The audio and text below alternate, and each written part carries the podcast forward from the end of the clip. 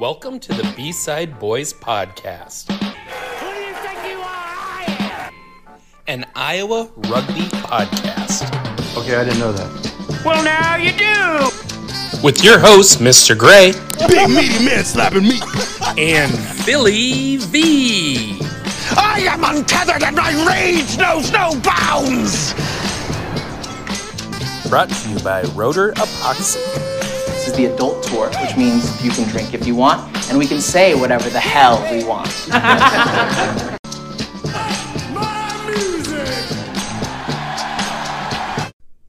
So there I was in the Wombat Den for another episode of the B Side Bois Podcast. Philly V, how you doing? Oh, I'm feeling a little rough, but I'm doing okay.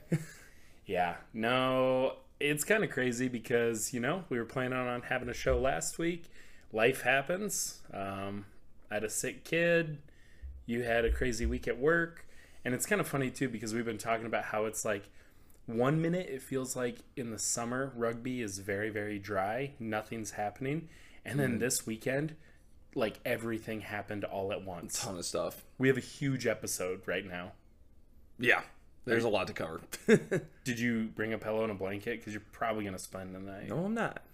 I'm going home right now. I'm not opening this garage door until we're done. Oh, As you're chugging water. So it yeah. was, No beer today. and I'm on the flip side. I just got home from being with the in-laws all weekend, who I love, Yeah. but I'm just drinking some beers, having some great taste in West Philly Miller Lights.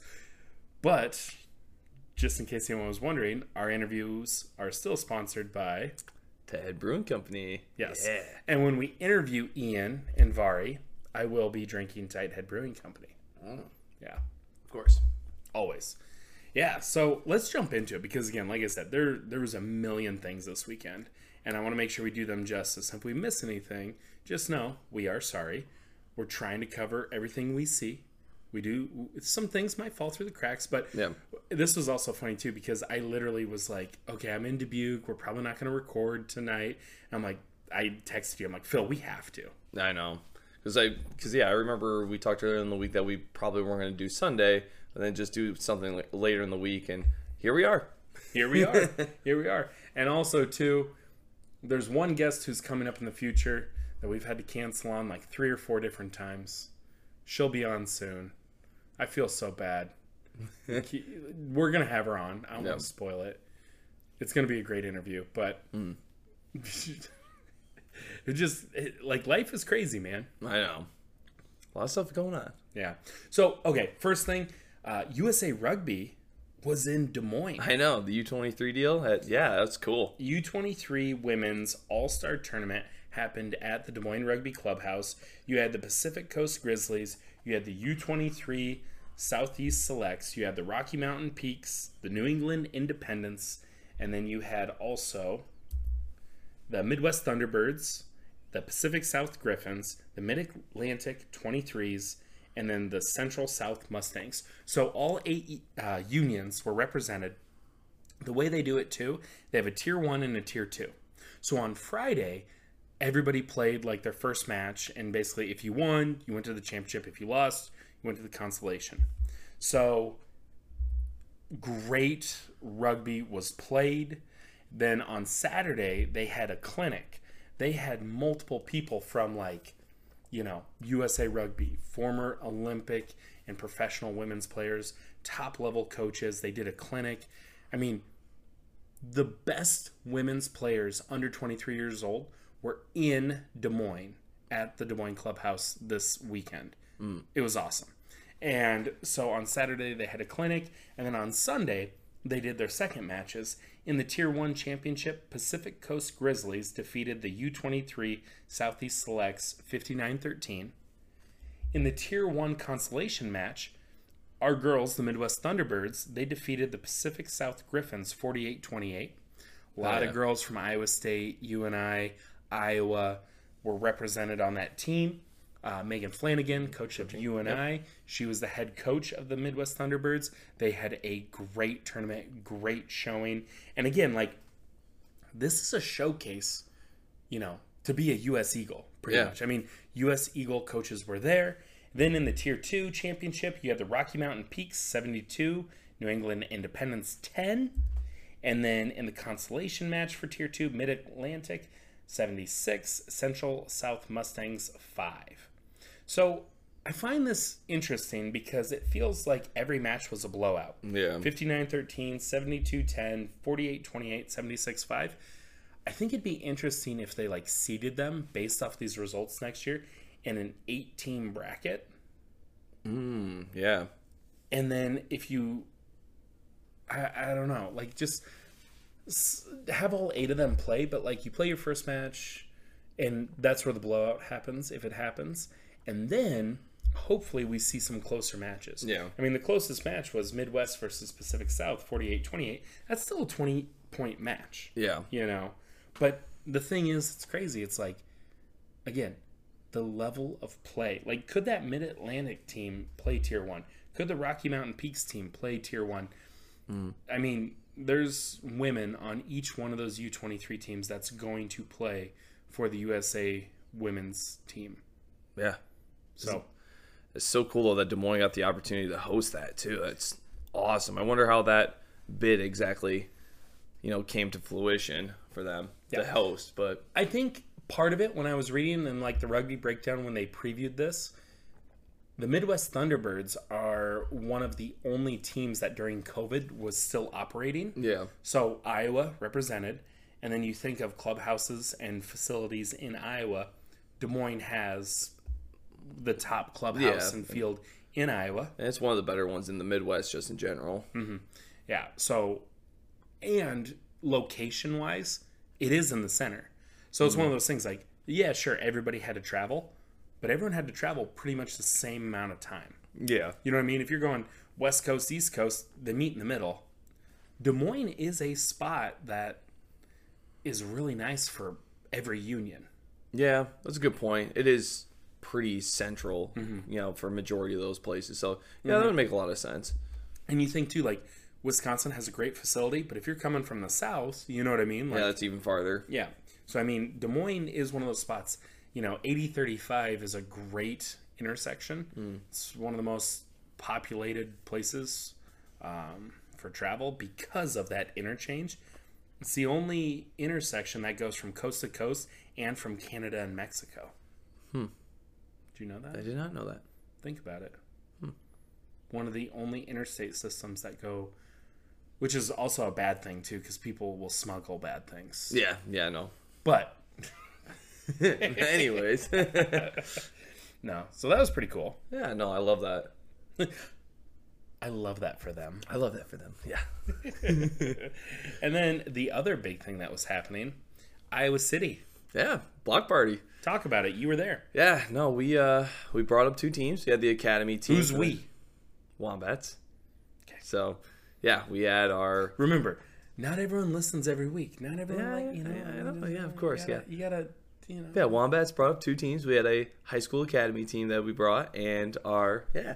Glad that all ended up working out. That was that was awesome. Um Stressful. a little bit stressful, yeah. I mean, but it worked out fine. So yeah, and then we had our men's side too, and uh, they actually spaced the tournament out well enough for us to kind of like you know obviously bounce back and forth, where it's like we can coach and then we can play. You know, there was enough time where it wasn't too bad. We like basically between each match we had about like 20 minutes to like kind of gather everybody up and like get them warmed up and go. So what's funny is I was not there and I was texting you guys and I did look because I made that little graphic of like when the matches were and I'm like, oh man, no one's texting me and I'm looking. I'm like, literally they spaced it out perfectly. Yeah. Where you literally was like high school, men's break. Hmm. High school break, men's.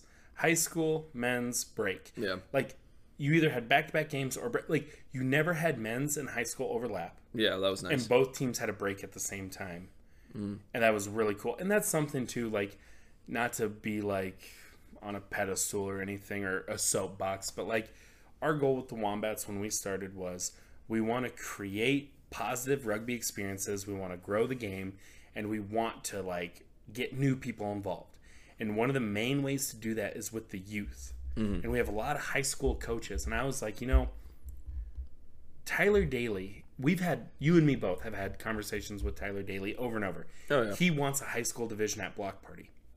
And I was like, you know what? 70 kids went to the Iowa Selects tryout, but only 15 get to play. Yeah. That means there's 55 kids that are left with nothing. We've got kids from Valley. We've got kids from all the Des Moines schools. We've got other suburbs of Des Moines. We've got Cedar Rapids. We've got the farm boys up in Wisconsin and. Mm-hmm. Yeah, Illinois and farm boys, Northeast yeah. Iowa, like Jason Diedrich. Like, there's so many kids who want to play rugby. Shout out to Travis Northway and Northway Lighting Company. Travis, we we we put it out there that hey, we want to do this high school team, but the number one thing was we know high school kids they struggle to commit Yep. and it's hard for them to raise money for an entry fee. So we're like, if we're going to do this, we need to find a sponsor who will cover the costs of the high school kid. Travis Northway and Northway Lighting Company, they stepped up and were like, you know what? We want to be the title sponsor. Our kids didn't have to pay a single dollar hmm. to participate this weekend. That was huge. And so, if you need anything with lights, like Christmas lights or lighting outside of your house, the exterior lights, you need to go up high on your roof, anything with lights, Northway Lighting will take care of it for you.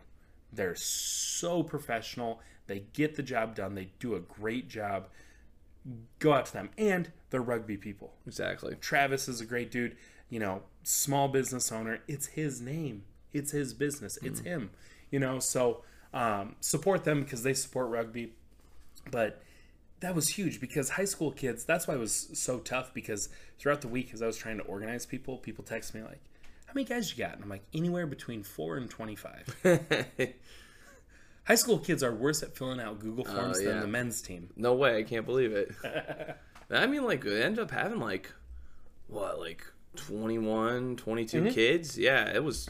It was actually pretty cool. I mean, like obviously, like some of these kid- kids haven't like played together before, you know, Right. because you know the farm boys are obviously, you know, there's no way they're going to be coming down for any practices, Right. and like obviously some other groups like we had some CR Washington guys Mm-hmm. who played with us, and like obviously they aren't going to make it to Des Moines for any practices. So I mean, like it's understandable, but Yeah. um, I was, I mean, for essentially what would be considered a ragtag group of kids, they did really like. I thought they played pretty well. Mm-hmm. Like there was even like two guys that have never even played rugby before. Like Ty scored a try. That's amazing. Yeah, it was awesome. It was an awesome run. Where's Ty from?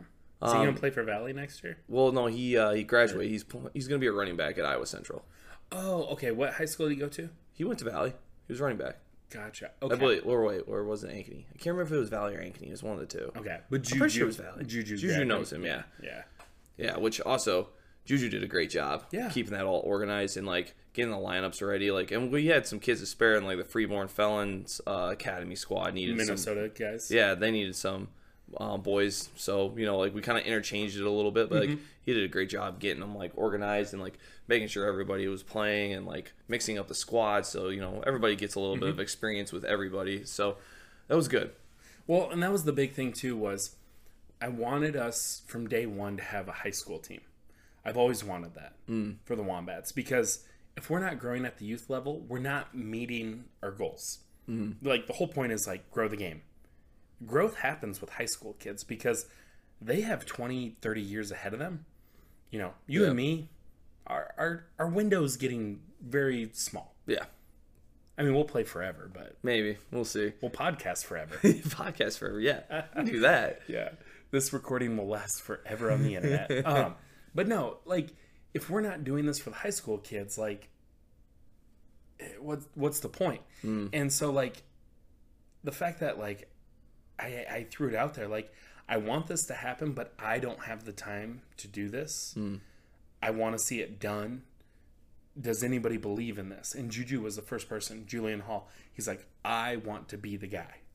And he stepped up and he rose up to it and like it was a lot of work and he played at the same time Yeah. but yet he didn't let his play affect how he was coaching. Like the kids were number one. Yeah, and like if he had to take a step off like to help like that was number one. And here's the thing too me and juju were talking you know we're like hey all we want to do this summer is to try one tournament.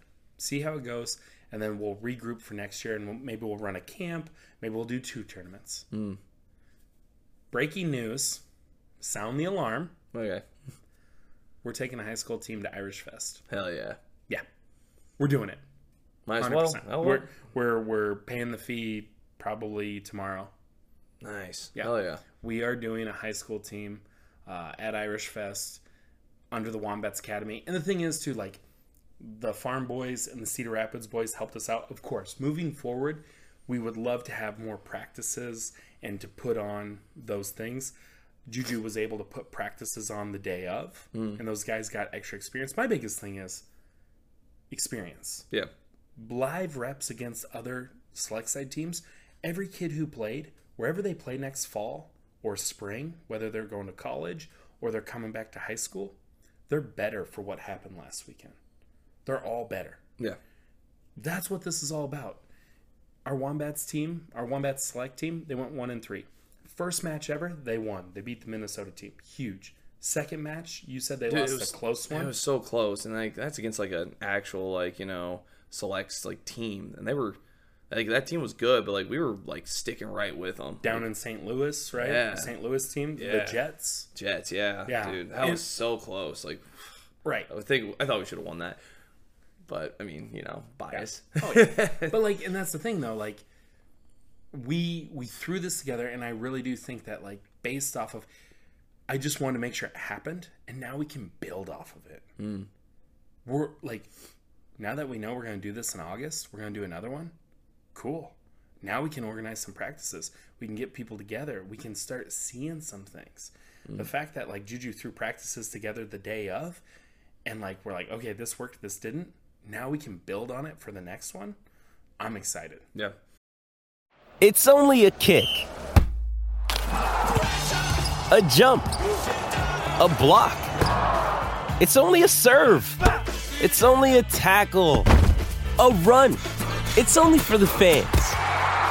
After all, it's only pressure. You got this. Adidas.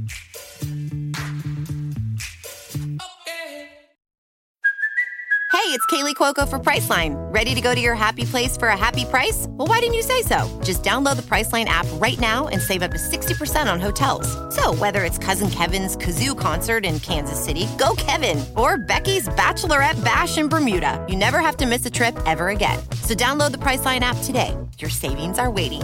Go to your happy place for a happy price. Go to your happy price, Priceline. And I also got to say too, like Patrick and Lucas and Justin, like all like helped out quite a mm-hmm. bit as well. So big shout Quad out to City coaches, Ames coach.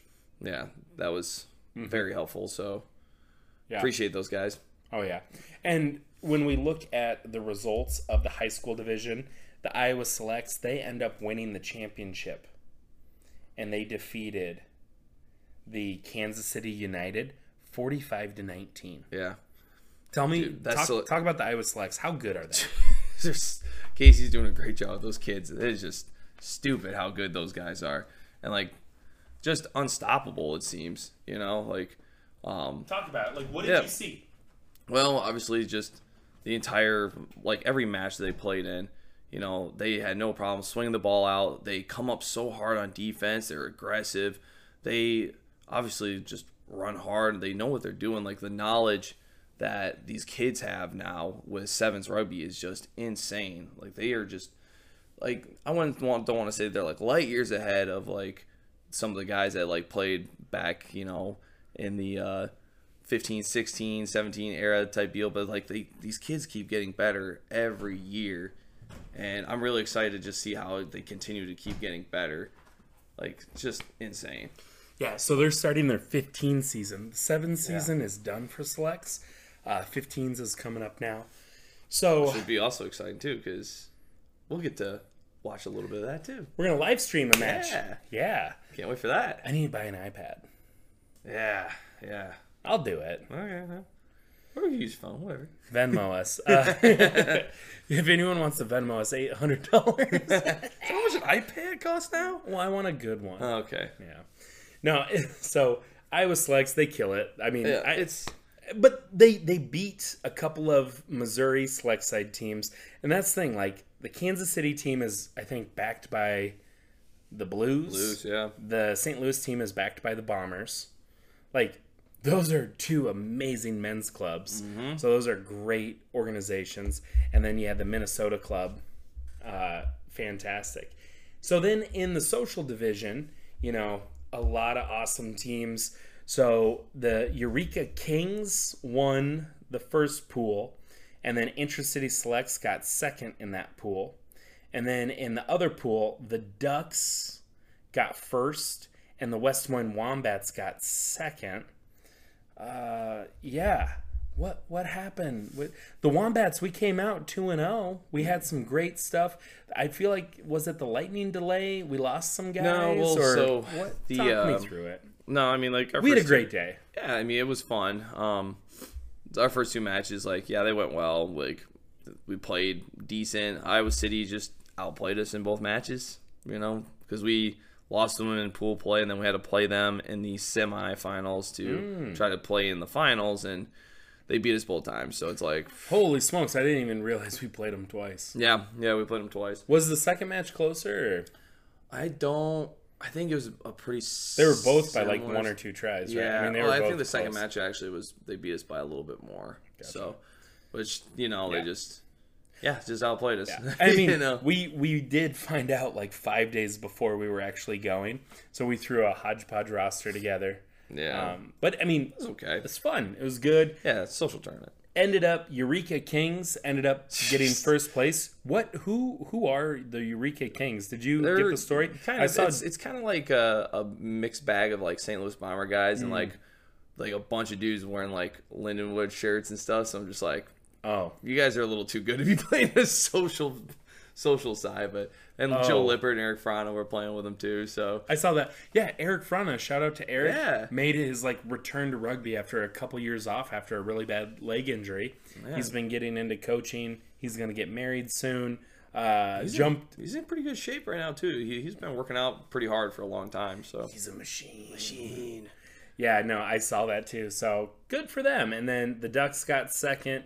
Intracity Sevens, the Mason City Sevens League, they had that select side team. They end up getting third Yep. because They're they good. defeated the Wombats in the third place match. Wombats get fourth out of eight teams. Um, yeah, it looked like after the delay, we lost a few guys, and then just we were I was like four guys after the delay, which kind of sucked. But We I mean, were- like I understand people gotta like, you know, if they have other stuff going on or whatever, if it Mm-hmm. was gonna be going later than they thought. I think some people thought too, like with the rain delay, because like you They can see the storm cellar where it's like, oh, it's just gonna be done. It's like, no, no, no, it's a delay. Like, Mm-hmm. please don't leave. And then people just started leaving. Like, Well- but that was like a lot of the teams. Like, it wasn't just people from our team. So. We're gonna talk about that intracity seven select side team later, dude.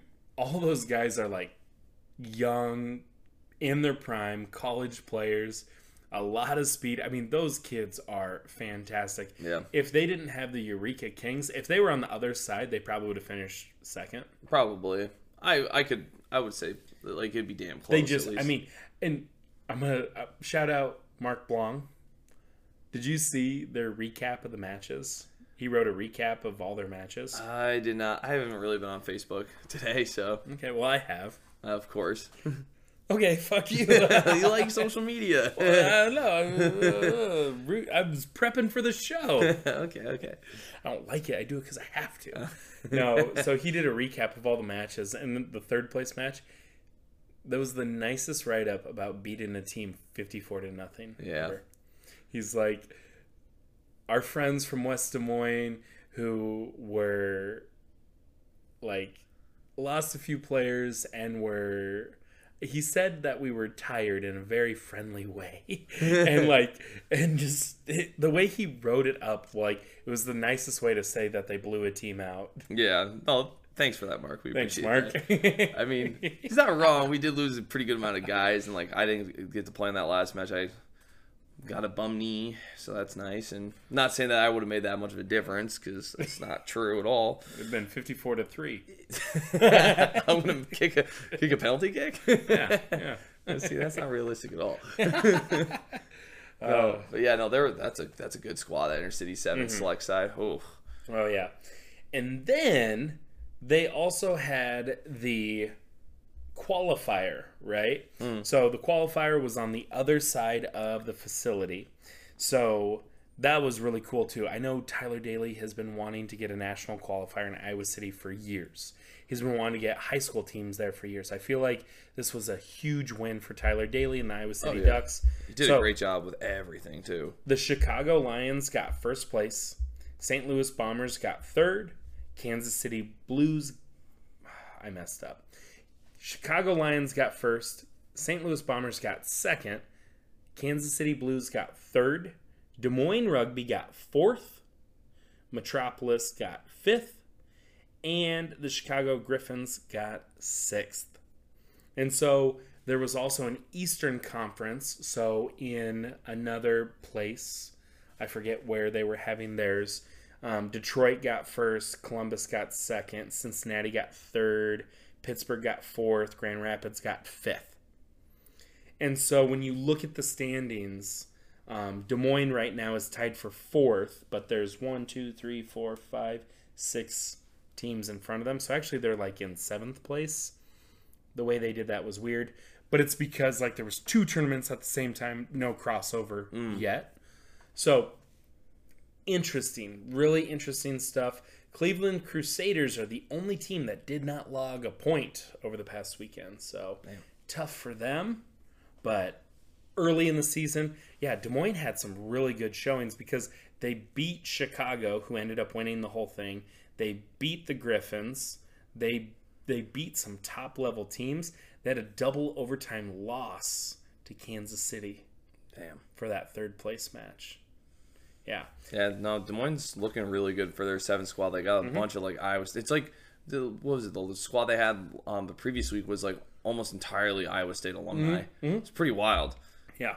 No, and I mean, honestly, that gives me an idea. We need to talk off the air about it. Okay. no, for real though. Um, did you see Michael Witt though? yeah. You- did you see that run? dude? That was from last weekend. That wasn't from this weekend. I don't care. But He- I was I was just because I thought it was from this weekend. I was like, holy shit! well, I saw Evan shared it, and Yeah. like literally, eh, that was. Eh, eh, there was some people were like, "Ooh, like was that clean or not?" He lowered his shoulder. That's on the tackler to get in the right position. Yep. That dude put his face in his shoulder and knocked himself out. Yeah. That was such a hit. That was such a run. Like, dude, Isn't that kid a sophomore? Like he'll be a junior next year, right? I I'm pretty sure he's going to be I a thought he junior was- I thought year. he was like in a. I thought he graduated.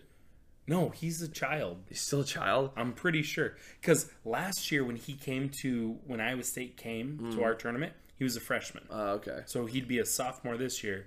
He'll be a junior in the fall. Yeah, dude, he runs hard and fast. Yeah. Like, very impressive. Yeah. No, I think Des Moines is going to have a really successful seven season.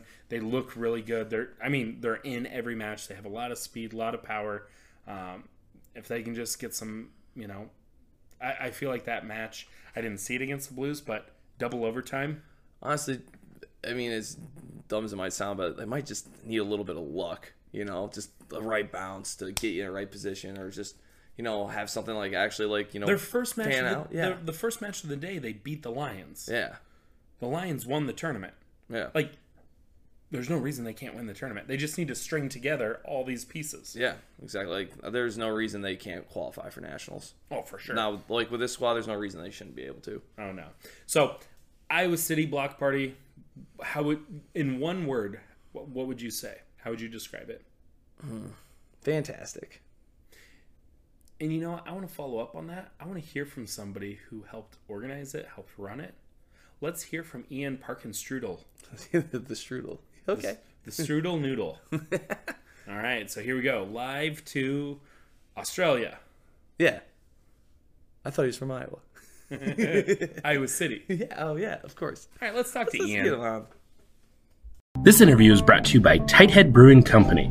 Tighthead Brewing Company is a craft brewery located in Mundelein, a suburb of Chicago. Their brew pub is a neighborhood institution where friends and families can meet up and enjoy great music, wonderful company, and the best beer in town.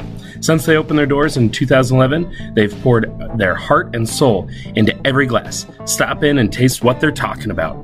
Also, if you are not from Chicago, make sure you go to your local grocery store, liquor store, restaurant, bar, pub, whatever. Ask the bartender, ask the owner, ask whoever runs the place for Tight Head Brewing Company beer. They distribute through Dahl Distributing. You can drink it in Iowa. It is found in Iowa. And oh, yeah, the name Tighthead. Bruce played rugby for 13 years, mostly as a Tighthead prop. Bruce is the owner, founder, and master brewer. Enjoy Tighthead Brewing Company. All right, now we're to the interview portion of the show. We have a Iowa City Duck legend on today, Ian Parkinson. How you doing? I'm I'm good. Thanks for the generous title. well, you are a legend around these parts. Uh, uh, And you did you did put a Wombats jersey on this spring and played with us in Chicago. So I mean, Oh, we yeah, we appreciate that. that, that was going to be a little secret, but then there was photographs taken. I so.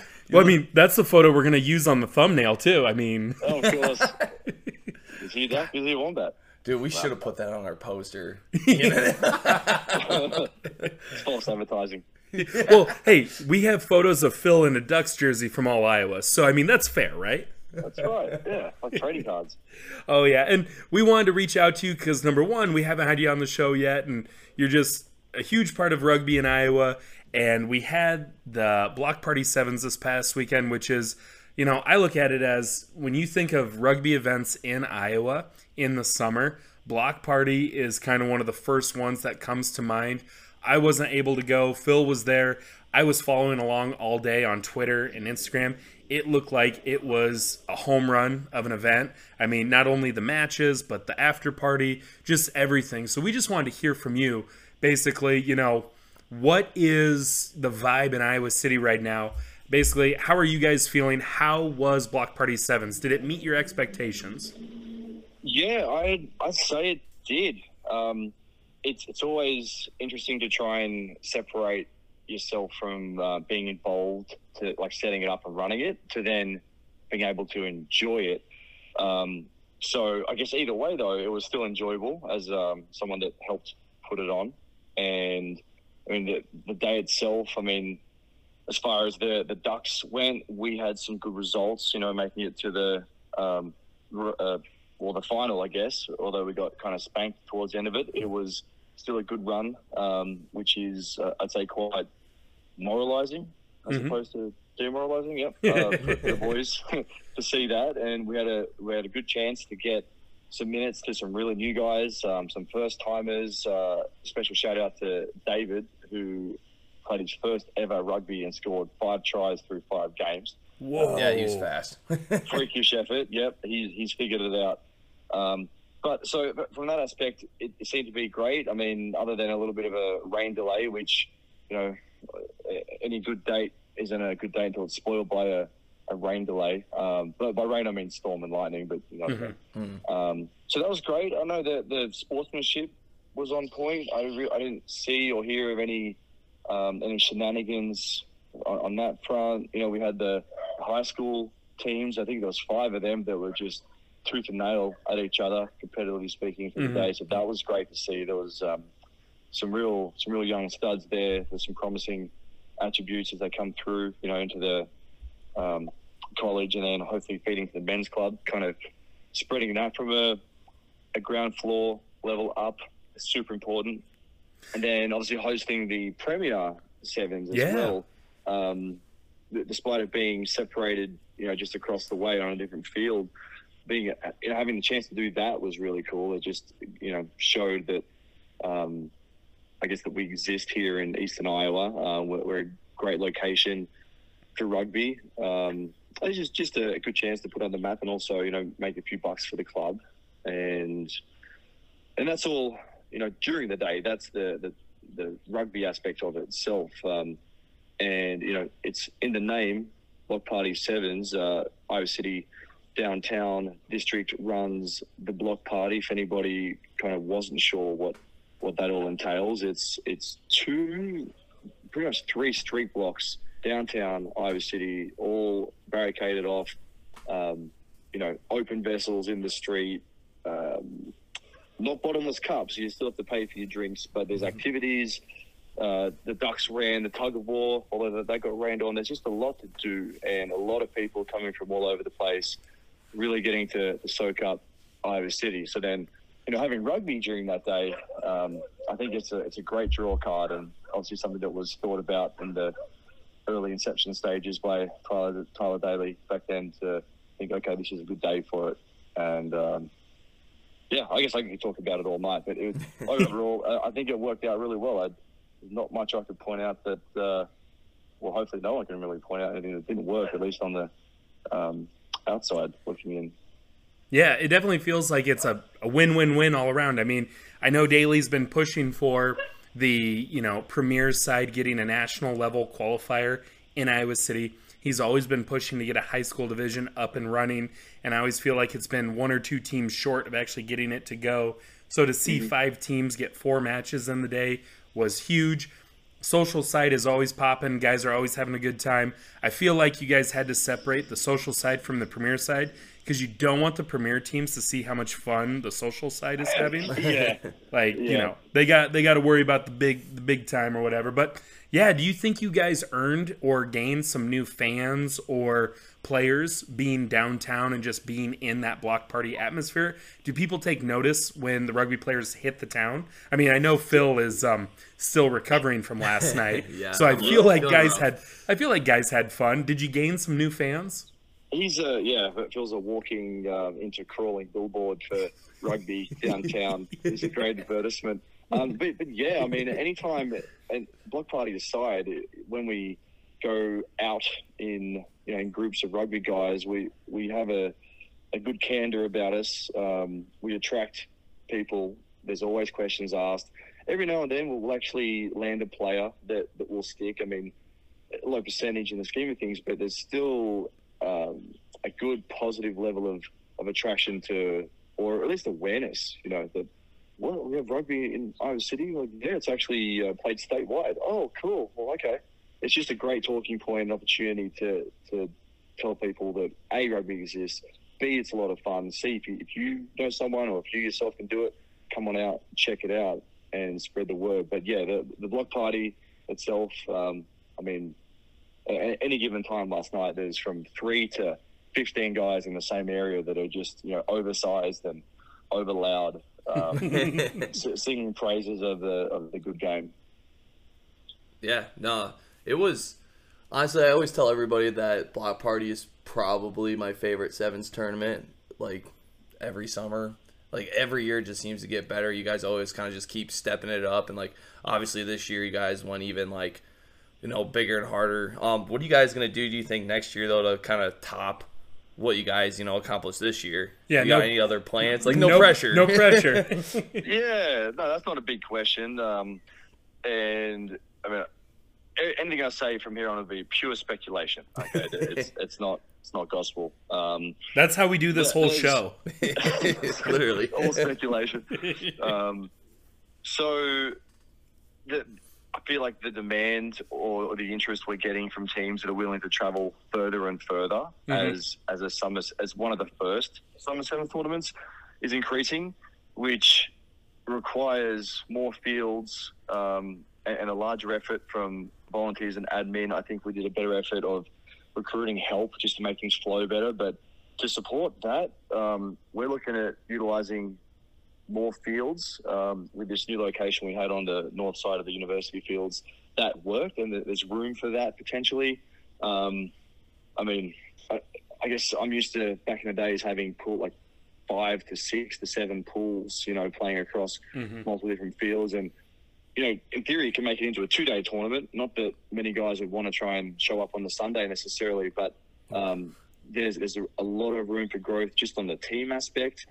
Um, and beyond that, yeah, I mean, I'm gonna I'm gonna redirect to, to Daly for his dreams and visions. That's race with it. Um, I, I know that having more high school teams is a, is a must. I think having this year having five and having a few catch on next year and growing that is more of a um, a point for the, the game in general because you know you can only do so much from from the top down. It really is ground up, and we're seeing a lot of efforts throughout the state with that. You know, up in Mason City and Bremer County, um, also Iowa City as well. So that's that's super important. Um, we're going to look to have the women's back next year.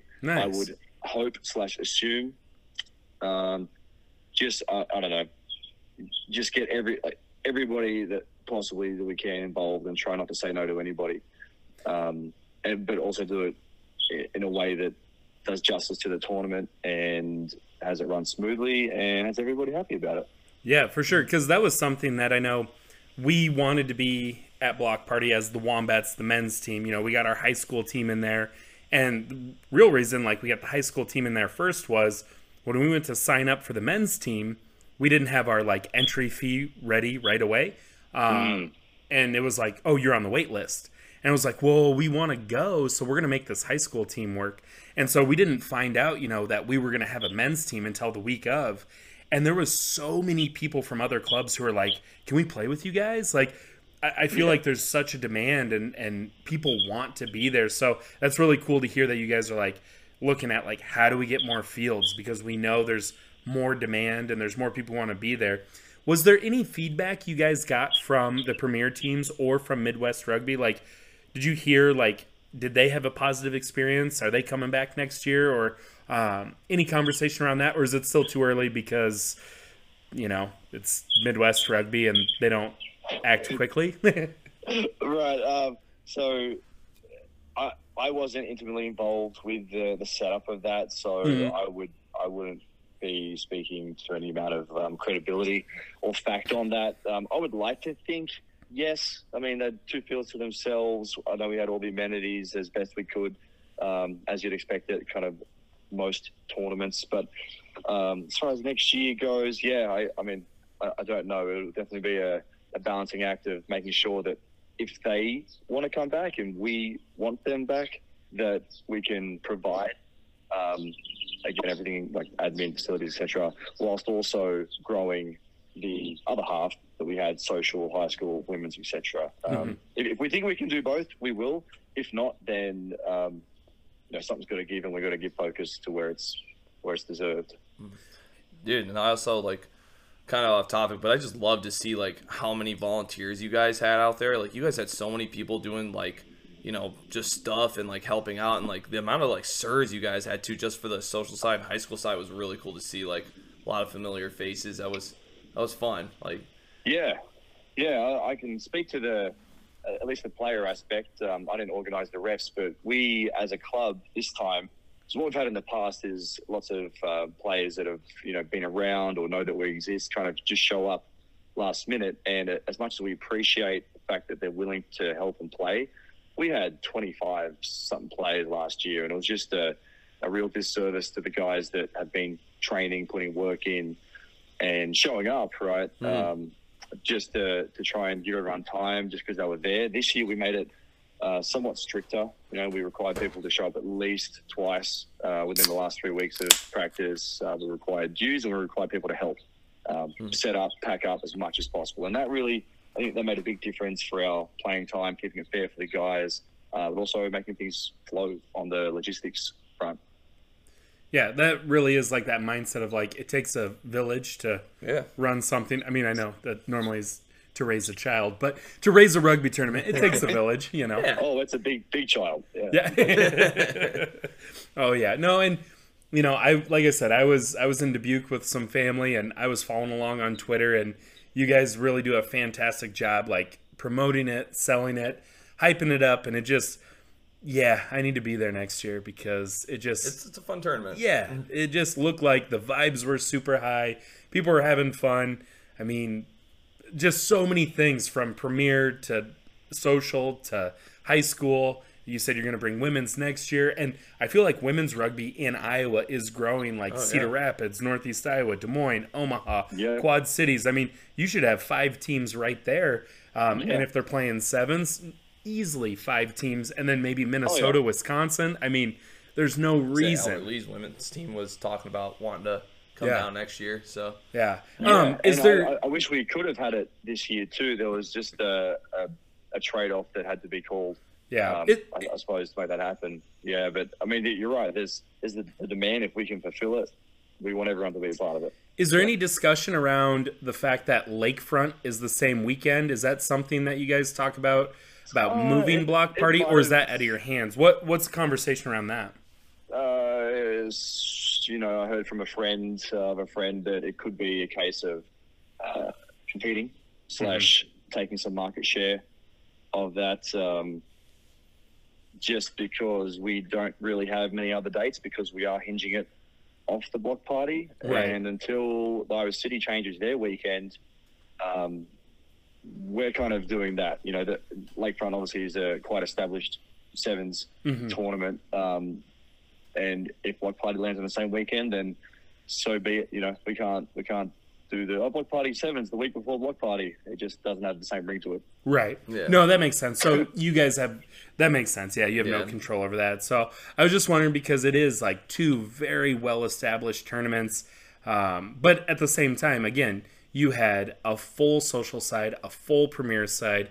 You had a bustling high school division with multiple select sides and academy teams. I mean, it was it was a fantastic tournament. Um, always, always a great time. Uh, and again, as Philly V says, number one tournament of the summer in Iowa.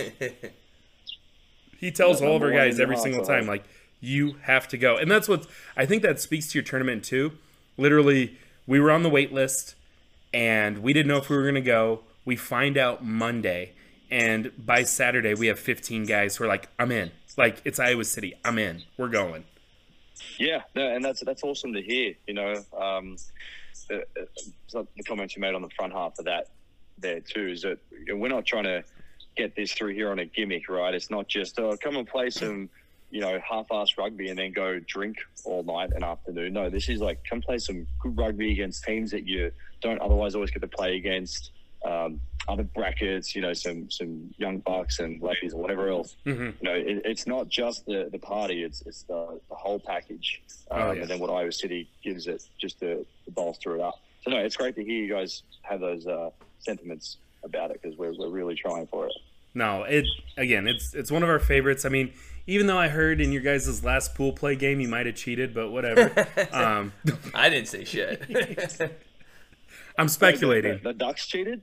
No, I'm kidding. I, that's a joke because you played the Oh. Wombats. I'm kidding. Yeah, I mean, yeah, I guess we, we beat them twice, so hopefully we didn't cheat twice. I don't know. You can tell me, Phil. Yeah, yeah, yeah. yeah, yeah. I'm kidding. Okay, I'm gonna cut this part out. That joke didn't land. Um, Oh, no. Ian, we appreciate everything you do, man. Thank you for coming on. And um, no, we just we love what you guys do in Iowa City. It's always a great time going up there, playing you guys, and um, you know, just being a part of the block party. It's it's always great. We love what you're doing. So yeah, keep keep doing it, man. Awesome, guys. Yeah, thanks for your time. Thanks for doing what you do. It's always a pleasure to hear and see from you. So, uh, yeah, keep it up. I appreciate you. Yeah, we'll see you soon, brother. Yeah. All right. Take it easy. Another day is here, and you're ready for it. What to wear? Check. Breakfast, lunch, and dinner? Check. Planning for what's next and how to save for it? That's where Bank of America can help. For your financial to-dos, Bank of America has experts ready to help get you closer to your goals. Get started at one of our local financial centers or 24-7 in our mobile banking app. Find a location near you at bankofamerica.com slash talk to us. What would you like the power to do? Mobile banking requires downloading the app and is only available for select devices. Message and data rates may apply. Bank of America and a member FDIC. And that was Ian. Punch yourself in the noodle doodle. This is gonna change it every time. Yeah, no, he's a great dude. He is, yeah. I absolutely love him. Love listening to him talk. Why? It's the accent, man. It's so cool. Uh, yeah, no. Ian's, yeah. I love what the Ducks are doing with Block Party. I think it's really cool and excited for the next one. Yeah, I need to go to one. Yeah, yeah, you should. Oh, do you want one? No, I'm good. Block Party took a lot out of me this time. Yeah, well, the podcast is going to take something out of me. Hmm. So let's see how this goes the rest of the way. we might have to flip roles. Do you want to lead? You want to take the point? Nah, I'll see. How, I like this. I like to see how this pans out. we'll be fine. So speaking of sevens, right? Uh, the 2023 Club Sevens National Championship, the location has been announced, and it actually is in probably the one place in the Midwest that has a nicer clubhouse than Des Moines, Madison, Wisconsin. Yeah. Yeah, so Philippe Coupens announced on Twitter that USA Club Sevens championships for 2023 will be held in Madison, Wisconsin on August 12th and 13th. We have been trying to finalize a deal in Washington, D.C. area and considered several other options that didn't work out. The bid at Madison is incredibly strong and it allows us to put club resources back into the club, community, so Wisconsin. We are extreme, extremely excited for this year's event and will make the broadcast available for free to everyone with no firewalls or subscriptions. That's cool. Yeah. Okay, so no FloRugby. Perfect. Yeah. No, that's uh, that's amazing. It- again, if you want to grow the game, you have to do it for free. Mm. But if you want to donate to the B Side Bois, feel free. No, I'm kidding. no, but all kidding aside, um, that's huge. Yeah, like that. That the drives me- location, dude. The location's awesome too. I mean, if anybody at least like you know Midwest, obviously, qual- So the weekend before is Irish Fest. The weekend after, we don't have anything. Would be cool to go up there. And that's the thing. Brad Dufek, we had him on the show a few months back. Mm. I love what he is doing, and I love what Wisconsin's doing. The fact that they have a men's club at Madison, mm. at this facility, they have multiple, like a dozen youth clubs that funnel through this. yeah, They have select sides that funnel through this. Now they have the national tournament that's going to be here. Money made here will be spread out between all those youth clubs. It's amazing. yeah, that's awesome. What they're doing is awesome. Other people should take notes. Like, I, I love what Brad does, and I and I want to steal the ideas he has because this is great. this is huge. Yeah. This is great for them. It's it's awesome. So, uh, Club Sevens Nationals, Madison, Wisconsin, August twelfth and thirteenth. Yep. Yeah, you gonna go? I don't know. I'm trying to think if I have anything going on that weekend. Maybe, maybe not. We'll see. Well, it's uh, the week after Irish Fest and the week before we play Dubuque in our home opener. Well, then I probably don't have anything going on that weekend. maybe I don't know. Uh, speaking of sevens, though, I did see the Iowa Selects posted between Bloodfest sevens and the block party. The Iowa Selects, you know, they got second place down in Bloodfest. They got first place in the Iowa block party, Iowa City block party. Connor Carver and Tristan Irvin both have nine tries. That's awesome. Tyler Gast has six. Chase Gilbert has five. Ian Murrah five. Simon Ott four. Alejandro Pina three. Caden Simile two. Hudson Vro one. Isaac Frisching one. Gavin Olson one. Orion Larson Trot one. Jesse Egley one. Connor Carver from Fort Dodge. Tristan Irvin from Valley. Connor is actually going to play football in college, and Tristan is going to Iowa Iowa Center, Central to play rugby. He's good. He's And- really good. Oh, and you saw him play, right? yeah, yeah. It's nuts. Yeah. So I mean, that's awesome. He's gonna go play quarterback up in Minnesota or some something like that. But at the same time, it's like, hey, do what's best for you. You know, do what you want to do. Do what's best for you. Um, don't want to tell you what to do, but you know, what's best for you is rugby. No, ah, I'm kidding. I'm kidding. It's, it's always something to fall back on though. If uh, Yeah. if for some reason football won't end up working out, you know, like that's always like because like some of these kids, whatever, like you know, Yeah. do end up going to play college football or something like that, and like that's the thing. It's like if you just if it just doesn't end up working out, it's like obviously we hope it does, but if Yeah. it doesn't, you always can fall back on rugby and compete in there. So But wouldn't it be cool if rugby wasn't the fallback? That yeah, that's true too. Yeah. It'd be cool But- if that was number one choice, but But again- everybody's stuff is different. Yeah, so, I do it. yeah. Like when I was 17, 18 years old, my number one goal was football. yeah, same. Yeah. But being a five foot eleven, and this is gonna blow your mind, 183 pound offensive lineman. Yeah, I used to weigh 183. Long time ago. I weighed the same as you did, and I played running back. Yeah, we ran a zone blocking scheme, and everyone in our offensive line was basically our tallest offensive lineman was 6'2, hmm. and our heaviest offensive lineman was like 215. We basically were sprinting and just getting in the way of people. hey, I was an all state center. yeah, congrats. Thanks. I've heard. Let's bring it up. but like, if you're 5'10, 183, no one's recruiting you for anything. Hmm. Simpson College was like, "Do you want to wrestle and play football for us?" And it's like, "No." Like, and then you go to rugby and you're like, "Whoa, I can do this," you know. And Yeah. like, it's one of those things where I get people love football. I love football. But rugby's really cool. It's really fun, and there's money out there, and there's opportunities. So, um, it's really cool to see how well this Iowa Selects team is doing. They're just they're fantastic. Yeah, man. they're so good. They are They are amazing. And speaking of that, the Iowa Hawkettes they went to Lakefront this yeah. weekend. And so did Southeast Polk. So did Southeast boys. Polk. Yeah. Southeast Polk ended up winning Win the whole thing, yeah. the boys division. Yeah.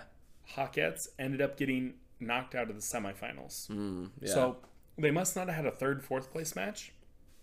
So they finished top four. Yeah.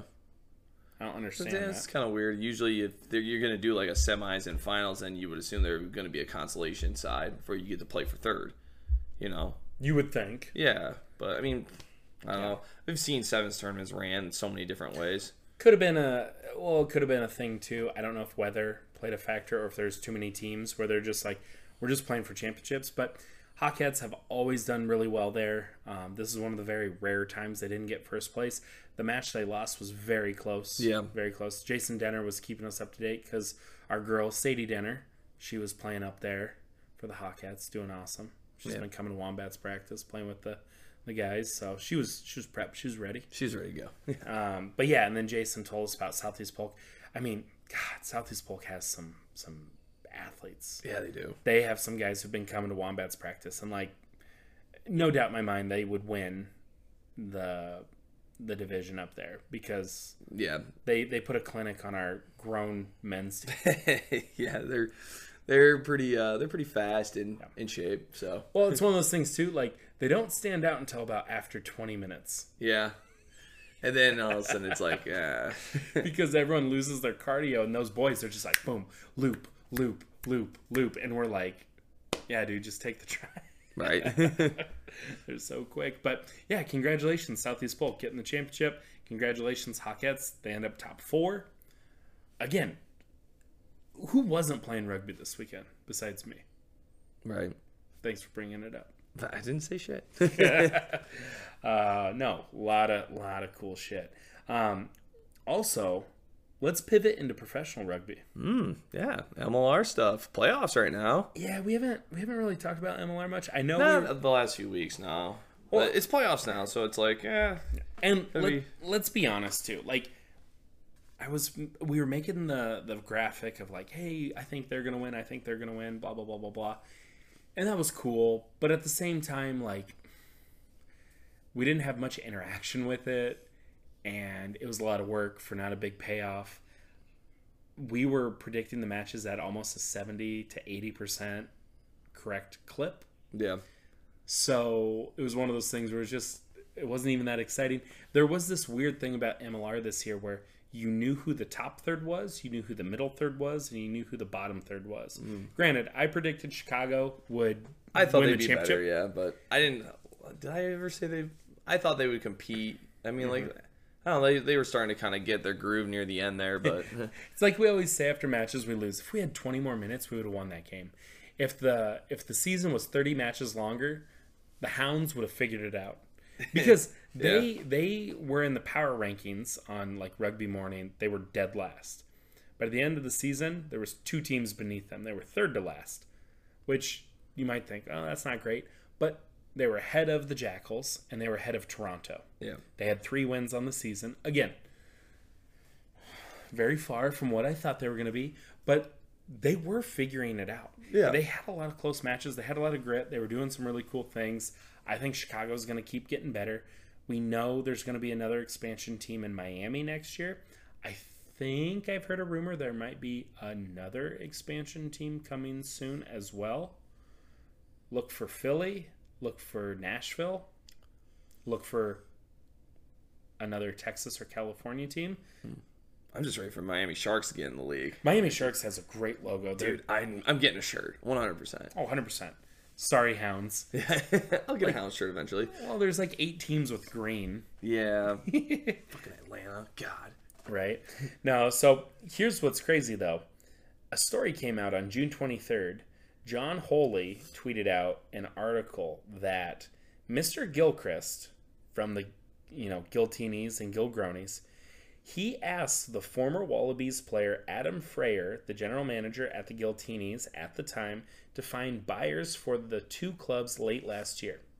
AFR Weekend understands a $2.5 million deal was on the table for the Los Angeles Giltinis, but it ultimately fell through. Once players were informed the teams couldn't be sold, many began signing deals with other clubs or relocating back to Australia, Australia, New Zealand, or the UK. And yeah, it was one of those things where the Giltinis had a ton of imported talent. They were breaking some rules. You know, are there any are there any rules, shirt brother? shirt brother. Shirt brother. I like this guy. I don't think there's any rules. Well, in the MLR there are rules, and he fudged up, and uh, yeah, that's Yeah. interesting. I And we still never got our recipes for a Giltini or a Gilgroni. so we're stuck drinking whatever we make in the Wombat Den. Right. No, and it, it's a bummer because it's like Giltinis had a sweet logo and they won a championship. Yeah. You have a league that's less than five years old, six years old, and one of your champions is defunct Yeah, because already. of like corruption. That sucks. It does suck. Some people were worried it would like corrupt the league and the league would go under because of him. I wish someone would have bought it and like cleaned it up, but it's hard to use the same logo and, and all that. And why would you want to use Gilchrist's like you His know, name. name? Yeah, Yeah, yeah, for your team that you Yeah. spent two and a half million dollars on. Like, Mhm. no, no way. And there is an already an LA team that had the same exact logo and colors and all that. Did you know that? And they like stole it from them. No, I did not know that. I forget the name of them. I'll have to look it up, but uh, they basically stole an identity of a team. Um, That's wild. uh, I'm gonna look it up. Yeah, gotta know. I just, man, it would be cool though to get another LA team back, or like it'd be cool to have. I don't know about, because like like you said, logo's really cool and stuff. But yeah, I wouldn't want it to be called the Giltinis. Mm-hmm. Uh, bu- bu- bu- bu- bu- I'll shoot. Let me find it later. I can't. I'm not gonna be fi- able to find it right now. But there's an LA team. They basically stole their entire identity, and it was kind of bullshit. Mm. And I'm mad about it. I'm mad about it. But you know, what I'm not mad about Playoffs. playoffs. Playoffs. So, the playoffs for MLRs, MLR started. And in the Eastern Conference, so we have New England got the one seed, so they have a bye. Bye. Yep. Same thing with San Diego. Yep. And Old Glory played New York. Now, New York was the favorite. Old Glory won 37 26. Crazy. New York was in the championship last year. They failed to make the championship. Old Glory, what a resurgence this year. Mm-hmm. But I'll be honest, and I don't want to sound like a dick. I think it means nothing.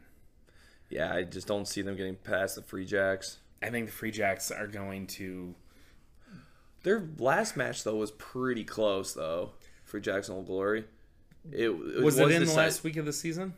Yeah, it was like one of the last weeks of the season. I don't It think the was- Free Jacks were playing their whole squad. They might not have because been. No. the last week of the season, all the playoff matchups were already determined. Yeah, that's true. So nothing mattered. So most lineups, if you looked, they had a record number of debuts. Yeah. Besides week one, because they're like, win or lose, it doesn't matter. We're gonna give our guys a rest. So I think that match was close. Yeah. But you're looking at backups. You're looking at reserves. You're looking at guys who have have never suited up. Yeah. Um, I, I- don't want to be a dick, but I just think New England, the Free Jacks, are just going to outclass Old Glory. Shout out to Old Glory, though, for upsetting New York to make it here. And again, it's rugby. Those dudes have a lot of pride. They're gonna put it all out there. Mm. I just don't think they can they can match it. I still think Free Jacks are probably going to win the whole thing, personally. So that's where I disagree. And I'll get to that. Because on the other side, San Diego got the one seed.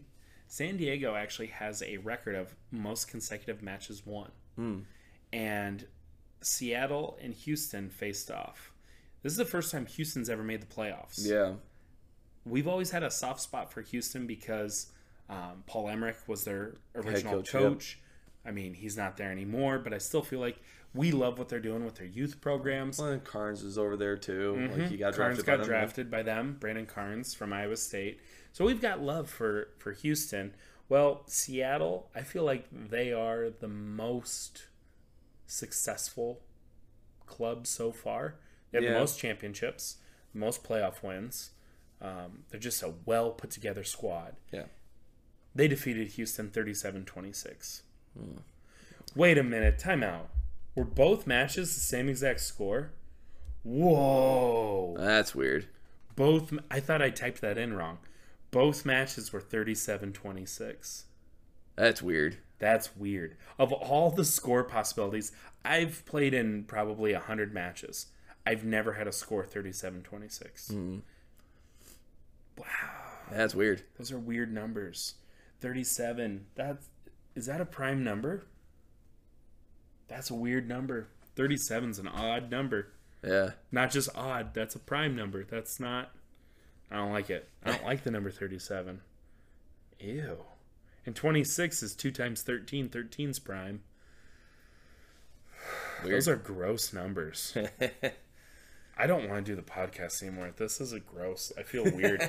As a math teacher and a numbers guy, I'm uncomfortable. Something bad's going to happen, Phil. Hmm. But what happened bad, though? Houston lost. I know that sucks, but you know, making the playoffs is a pretty big deal.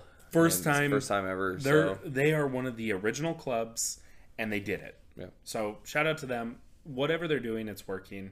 Um, they just Seattle's a wagon. Oh, but what's crazy is Seattle was great. They dipped, and now they're back. But my favorite to win the whole thing, San Diego. which is understandable. San Diego's good. They're, dude, they people have been saying for weeks the championship's going to be San Diego versus New England. Free Jacks against the Legion. And the playoffs are awesome, but it's like a formality that we're just going to get what people expect. Is that good for the Major League Rugby? I don't know because like it is nice having like that sense of um, Who's gonna win? Yeah, like Yeah. anything can happen type deal. Yeah. Which I mean, I guess technically it can, but like it does seem almost kind of predictable every year who's gonna win the league in a sense. Like near like once you know you get through the season, like Well, you you're get at the tail like, end of the you regular get through season. like six weeks, and you're like, "Eh, I kind of know what's going on. Yeah, well, I mean, like last year, like we were like after the first like six seven weeks, we're like Giltini's gonna win the whole thing because they were just smoking everybody. yeah. I think they only had like one regular season loss last year. I think they had two because San Two? Diego has one loss this year, and that's a record. Oh, okay. So yeah, maybe it was two.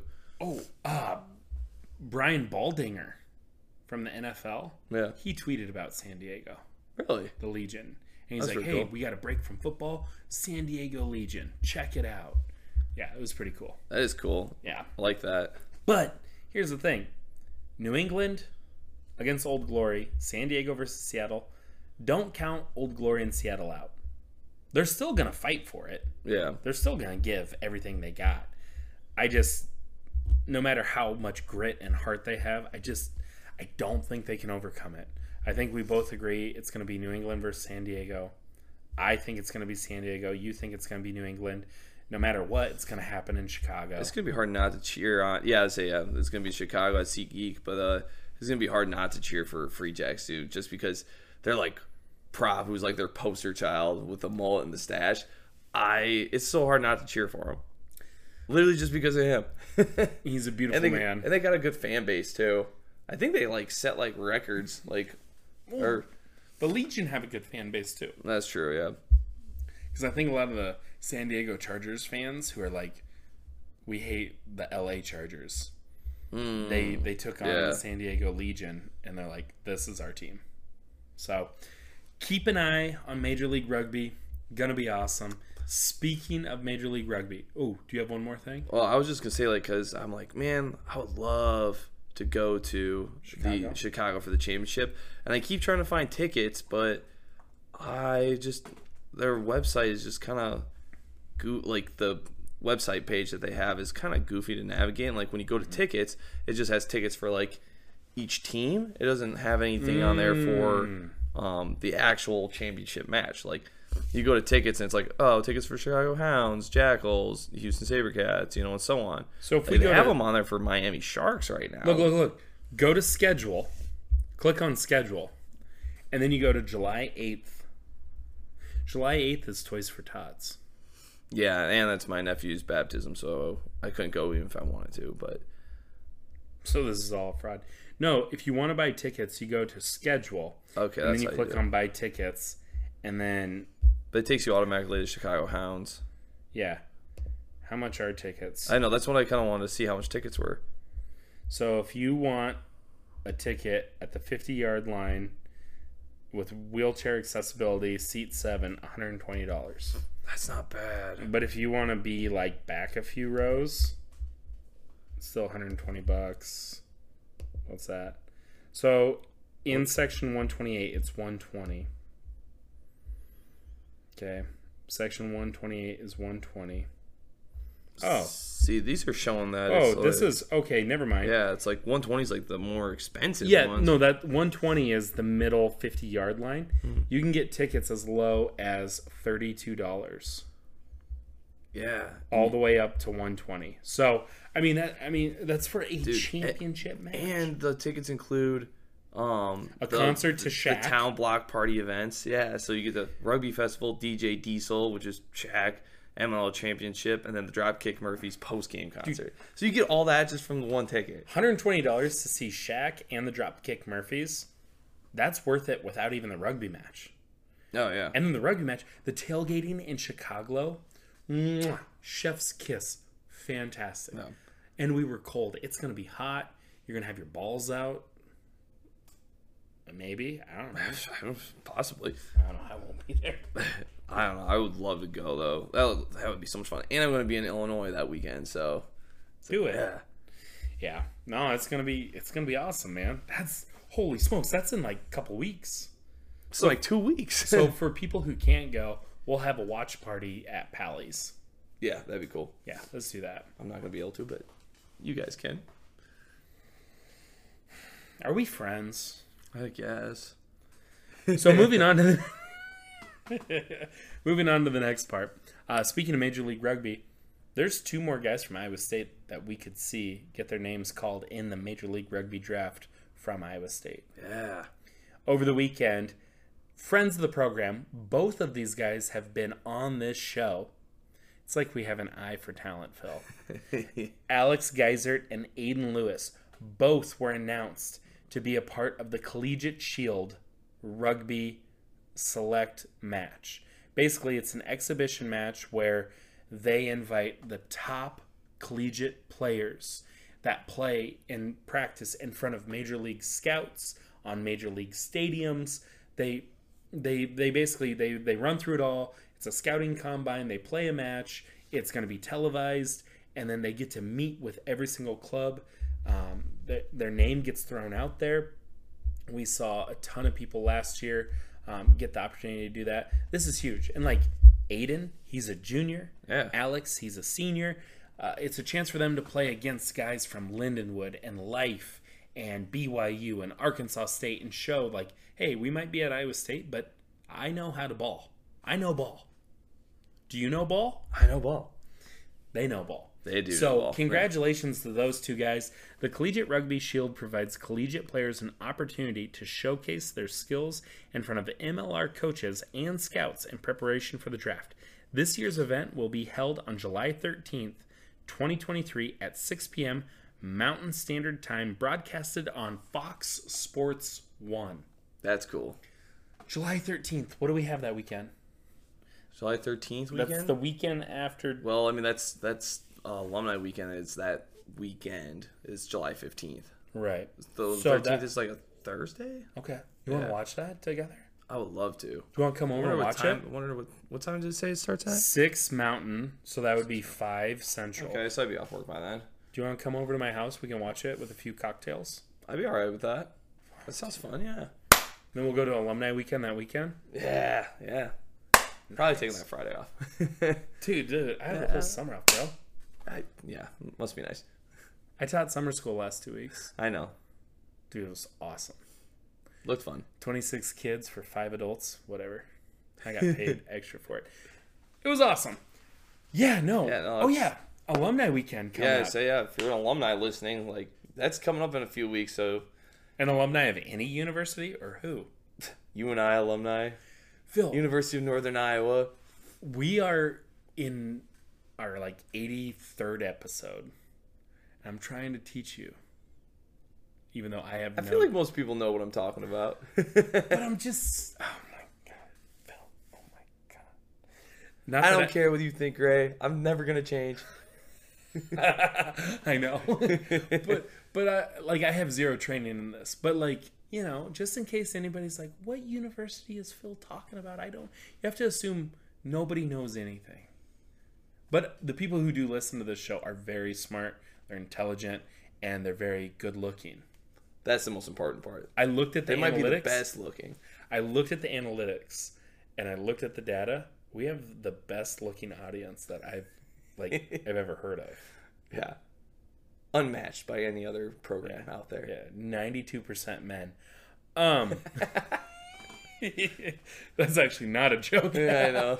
Even though we have so many female guests, we can't get the female listeners. I th- I don't think women listen to podcasts as much as men. I don't know. Why do you think that is? No idea. Yeah, Because we're a bunch of goofy goobers. I know, but I we try. Yeah. I don't know. Sorry, It's- you're getting weird now.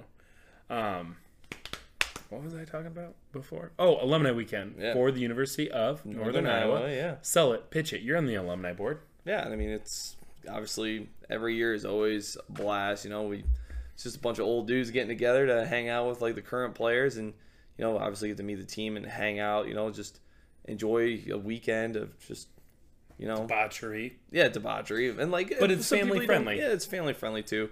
Um, and then I'm like, bringing my wife and kids this year. yeah, and like obviously seeing like old teammates, you know, too. That's obviously you know one of the better parts of the uh, weekend. Seeing people you don't get to see on a regular basis anymore. And we try to recruit them to our men's club. Yeah, of course. And we got Tyler Nugent last year.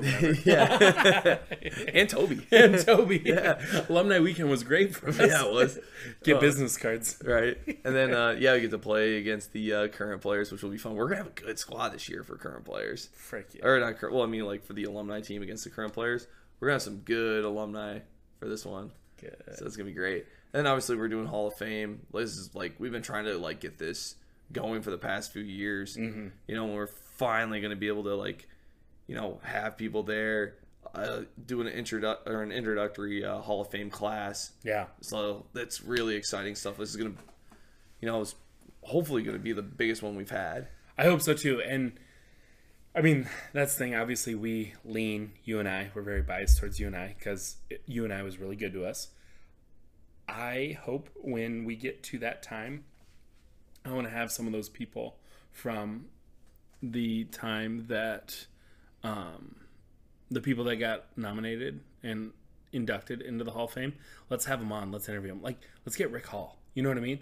Let's get the guys who were there who started the club, right? You know what I mean? yeah. Like that that would be awesome. I Definitely to get be- some of those guys That'd be really sure. cool. So um, we still want to get more people on from you know the Iowa State Hall of Fame. We want to get guys from and girls from the Iowa Rugby Union Hall of Fame, but now University of Northern Iowa Men's Hall of Fame with its inaugural class. It'd be cool to get people on from that too, hear their stories. So Yeah. look for that So Eventually, yeah. eventually. Yeah. So yeah, but I think we should uh, move into some intracity Yeah, sevens. so yeah, we uh, haven't had a recap yet for the previous week, so Previous two weeks. yeah. Should we? and we- plus they were playing a block party, so we should probably get a hold of somebody who you know has been doing a bunch of that stuff. You showed me a text message. Is Vari good to go? He's good to go. All right, let's go. so when you showed that to me, I couldn't read it, and you turned your phone Oh, really did quick, I? and My I was bad. like, "Did he say yes or no?" Uh, so we're doing this on the fly. Let's give him a call. Let's give him a call. And now let's take a break to hear from one of our sponsors. Convergence Acquisitions LLC is an organization dedicated to providing their creditor partners with a compliance solution for accounts receivable portfolio sales and servicing they enable for their clients to focus on their core business and provide them with a reliable partner they can count on to acquire distressed portfolios. Through over 30 years of accounts receivable management experience, they have developed processes and procedures to recover account portfolios while exceeding compliance expectations. They have partnered with well respected law firms and other recovery vendors to create an ideal solution for their partners. Convergence Acquisitions evaluates and acquires portfolios including credit card, retail card, consumer loans, auto loans, draft deposit accounts, EMS services, and more. For more information on selling portfolios to use, please contact our business development team at 855 200 6096 or via email at acquisitions at convergenceacquisitions.com. All right, and so we are here with a friend of the program, Vari. How are we doing, man? I'm good. How are you guys doing today? I've I'm feeling a little rough on the block party, but otherwise I'm good. Oh, I feel you there. Hey, you you broke my guy Phil. Like you broke his spirit and his body. It wasn't I far. don't think I did anything. no, we're so happy to have you, man. I know I've been trying to get you on to talk about, you know, Intracity Sevens last couple of weeks. We want to recap it every week, but life is crazy. You, you know how it goes. But we're glad to have you on tonight. Can you tell us kind of what's been going on lately in Intracity Sevens? It sounds like there's a new number one in town. Oh yeah, uh, the the Warriors. We kind of, well, not kind of. We did. We beat the Raptors, and it was a very close game, very competitive game. But uh, our captain, uh, Tucker Eriksman, he helped us push through through a win. We only had seven guys show up. a lot of the guys couldn't make it, and uh, if we brought any subs on another or other players, we would have to make a forfeit. So uh, he stepped up and was like, "Yeah, we don't need any subs." So we played with seven guys for 14 minutes and ended up coming out on top, uh, 19 to five. Wow, wow, nice job on that. Where who does who does Tucker play for in the fall? Um, Tucker plays for the. I'm pretty sure he plays for River City during the fall, Okay. And uh, I'm pretty sure he's a big leader for them. Yeah. And he's a he's a really great player. He played at Iowa Central for a few years, and then uh, he ended up getting injured Mm-hmm. uh, with his neck, so he kind of stepped away from collegiate level rugby. But even if he was still in it, I think he'd be a really great competitor in it, and probably running for a starting spot. Oh, for sure. Next year, if he was still here at Iowa Central. Well, I want to hear more about your team. So you're on the Warriors. You were the first overall pick. But like you said, you only had seven guys show up this past week, and you were able to take down the other undefeated team. Everybody was looking forward to that match. Everybody wanted to see what was going to happen, and you guys just gritted through. You you made it happen. What what makes your team so special? Like, talk to me about each guy. What's their role? What do they do? Why are you guys a favorite to win the whole thing? Um, so our team is we actually have a lot of guys that went to Iowa Central. That's So- it. Done. All right. Good answer. so, or not went. They're probably most of us are still going, but um, we'll start off with uh, Dylan Johnson, who's at UNI. He did go to Iowa Central previously. oh yeah, we know Dylan. Um, like you guys are saying, he's he's a sleeper player, great great all around player. He he's sneaky fast. He knows how to move around the field. Very good ball carrier. Very good tackler. Um, and then you got our hooker, uh, Matty Ice, who's Fort Dodge who, kid. uh, played who played uh, some sevens at Iowa Central as well. Great tackler, very mobile around the field, and uh, he he knows he's very uh, field aware. He was and, a uh, late also an Iowa addition to your player. team too, right? Huh? He was a late addition to your guys' Oh team. yeah, he, he was a late addition. We uh, didn't have uh, guys show up one week, and um, they end up throwing him on our team, and we were like, okay, we'll take another Iowa Central guy. I guess. Which is like, yeah. And then um, our other prop is uh, Griffin Studier. Griffin is a stud player. Like he he's all around. He can play in the back line. He can play in the forwards. Um, actually, he had a crazy chip kick over top that he recovered and scored. I'm pretty sure it was in that game. Um, he's he's a great player. And then uh, Jacob Hoffman, he actually is another Iowa Central guy who he actually started playing rugby two years ago. Whoa. And if you've ever seen this guy progress, like it's insane how much he learned and pick up from the game of rugby. Like he, if you if you've seen him play, which probably someday you will, you'll be like, that guy did not learn rugby two years ago. you think he's been playing for years. Um, then we have uh, Rashawn Jennings, who's also another Iowa Central Iowa Central player, probably arguably one of the fastest guys at inner city. Who uh, once he get in the open space, probably cannot be stopped. Um, he was going at it pretty well with Willie until Willie got tired, and then you know he went out the running races. Um, I think that was our seven, not including me. So that's a good seven. Talk about yourself. What makes you good? Uh, I I don't know how much. Uh, I don't know. Um, I, like, I like the humility and the humbleness. yeah, we, we we knew that was the answer. We just want to put you on the spot, make you uncomfortable. No, we it, we really you know this. We love what's happening in Intracity Sevens because it's cool to see like you got Iowa Central guys, you got River City guys, you got UNI guys, you got Cedar Rapids guys. Uh, Juju Julian Hall is on your guys' squad. He hasn't been there yet because he's been coaching our academy team. He's going to be coming up and playing with you guys, which I think is like that's unfair. He's a starting wing for for our club. Like you guys are going to get more speed and a great sevens player. Like it, it's it's so cool to see how many different guys are intermixing for this league and everybody's getting better. And like talk about the vibes. Like how much fun is it? Like what what's it what's the atmosphere feel like? Looks like it's fun as hell. It's it's super fun. Like I, it's it's so hard to explain because like after each game, like everyone's coming together, laughing at even if they won or lost, they're laughing about the game. They're having fun with it. It's not overly competitive. I think that Raptors and uh, Warriors game that we had was the most competitive it's been all year. Mm-hmm. And I was like, okay, that actually felt like a real game. But other than that, like it's it's um it's a lot of team bonding and building. I see like teams like the Rays, uh, Midwest Most Wanted, they come together after their games and they talk about what they can do better. And I was talking to one of the guys, Ethan Sprung, and I was like, I love how y'all do that. Like I, I love how y'all come together at the end and talk about what y'all can do better and what mistakes y'all made.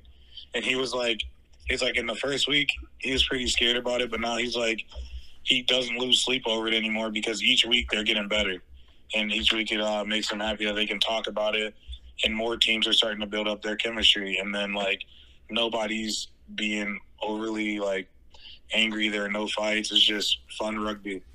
I think That's that's good. I think that's huge. Like the fact that you say like, you know, obviously you want to win matches, but like the fact that there's no fisticuffs, no one's throwing punches, people are like connecting with new people, and then like the fact you have guys playing in Mason City, and then you know down with the Wombats, we have our practice on Wednesdays. You have Iowa Falls, they're doing practice Wednesdays. Cedar Rapids is doing stuff like there is so much rugby happening on Wednesday nights. Des Moines has their own touch league. The Des Moines Rugby Club has a Des Moines like touch league with other people. There's probably over 100 to 200 people playing rugby every single Wednesday night in the state of Iowa. That that's insane. Awesome. Like and you guys are a huge part of that and the vibe that you guys have that people are driving up there to make that happen. You know, what are some goals you have um, with this league? Like, what do you hope it grows into? Like, do you feel like you're a part of making this bigger and better? Um, like honestly, I'm hoping this grows into an an Iowa thing. Like maybe like if it grows into an Iowa thing, the location may have to change due to like you know some people drive further than others. But um, I hope it grows into all of Iowa, like in an inner Iowa thing instead of uh, inner city. And I think uh, Mark hopefully is thinking the same thing because if we can uh, keep getting more more clubs together to do this, or people driving from all over, and not just Cedar Rapids, Minnesota, we could have people come from Des Moines, uh, fucking Waverly. City area, Yeah. and uh, bring it over. I hope it. Uh, I hope it turns into something where it just like it turns into an Iowa thing, and then it just um, turns into maybe a league that just randomly happens everywhere. I think Yeah. everywhere should have it, not just not just um, Mason City or not just Iowa in general, because it brings so many people together, and those people that are new to rugby, because there's probably like three or four guys that just joined last week that's never played and they just hopped on the field and they're having fun with it and they're not being discouraged for like, oh yeah, you don't know what you're doing. It's like, hey, yeah, you can come play with us. We'll teach you what happens. And then like when they make a mistake, we slow the game down, and then people like Kale who are refing, he can slow the game down, teach them what's going on, and nobody's getting mad at that because it's just regular fun rugby.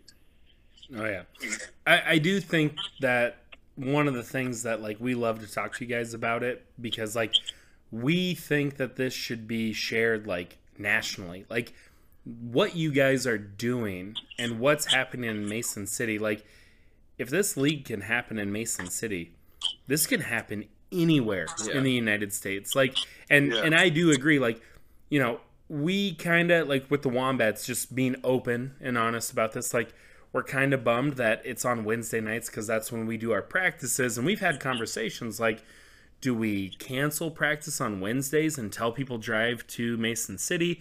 Well, that doesn't work for everybody. We're trying to grow in our community. Like that that is a conversation we've had because we love what's happening, but it doesn't work for someone who has three kids and and works two jobs or is in a in a you know college program trying to get a degree after they work. You know what I mean? Like things like that. Um, but it is something where it's like, man, if you can do this in Mason City, you can do this in any city in the United States. And I think that like I would love for USA Rugby to catch wind of this because what you guys are doing is it's very cool, amazing. So you should be really proud of it, and the fact that like your club is doing pretty good, like that's that's pretty cool too. I want to talk now though.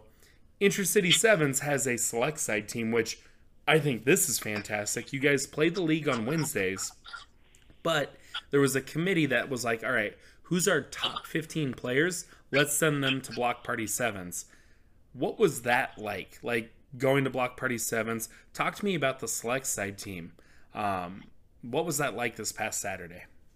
Okay, so uh, I'm gonna go back into how it started. I think last year, uh, like during the end of the year, he he selected like an all city seven, and then and um and then like in all city seven seconds, and then I was like, why don't we? I was like, why why shouldn't we turn this into a a select side team and go play at different tournaments one of these years? Mm-hmm. and we were we were too late for block party last year, and we we were gonna do uh, toys for tots, but we couldn't get a lot of people in. So Mark was like, "Hey, next year let's bring this up and let's do it." So uh, uh, our committee is me, Willie, Tucker, and Ron Erickson, which is uh, Tucker Erickson's dad, and uh, it was kind of it was very it wasn't even kind of it was very hard to choose fifteen Mm-hmm. for this weekend's tournament.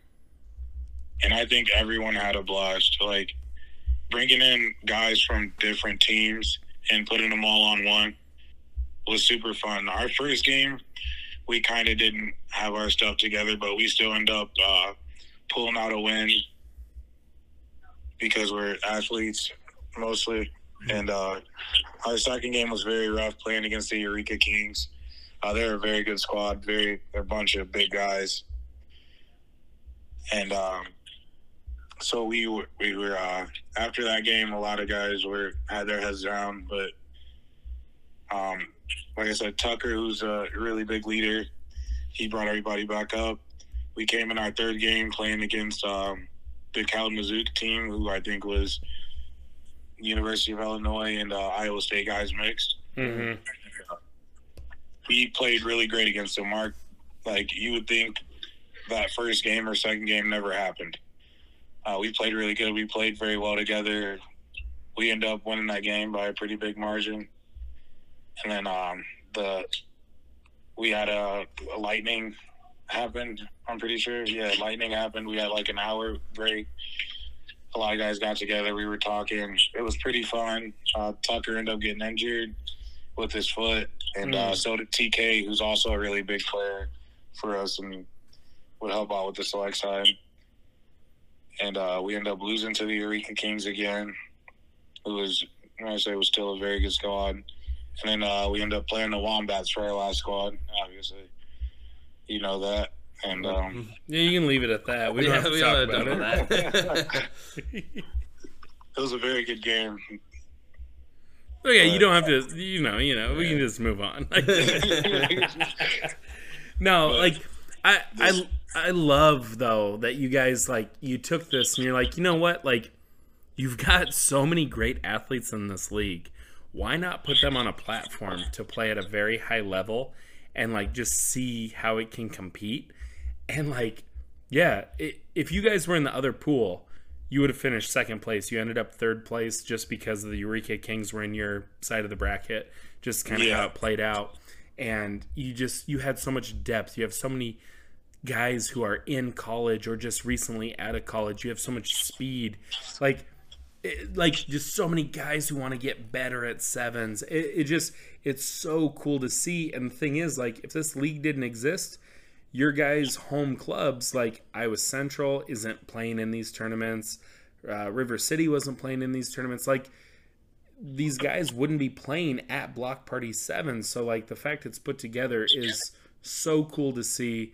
Um, and just to see how you guys play together has been so much fun to watch and it's making rugby in our state so much better it raises the level of play and and you can tell you guys are having fun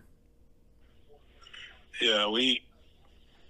A lot of the guys are having fun, and like we have so many guys that are new, so many. So it's like, and some of them don't even go to colleges. They just like you know picking up rugby now, or um, they didn't know. Or we have like some South Africans in the league that didn't know rugby was a thing until uh, Mark found them. And um, they didn't know rugby was a thing in America until Mark found them. and was like, "Yeah, we have rugby here. You can come play with us." Well- it's like to get those guys out and maybe to a college somewhere Mhm. or to a D1 men's club. Why not branch out this whole team so people can get looked at or they can just have fun playing rugby? It, It's like a win-win thing. Oh for sure and you know if any of those guys are unattached and they want to play for a d3 club they're always welcome at the west Des Moines wombats Shameless plug. And um, but the one thing I did forget to mention that I left out, uh, the one thing you guys should go show up to is that will be very very fun and very competitive. Will be when everyone competes for the uh, Craig Cup that they Mm. had last year.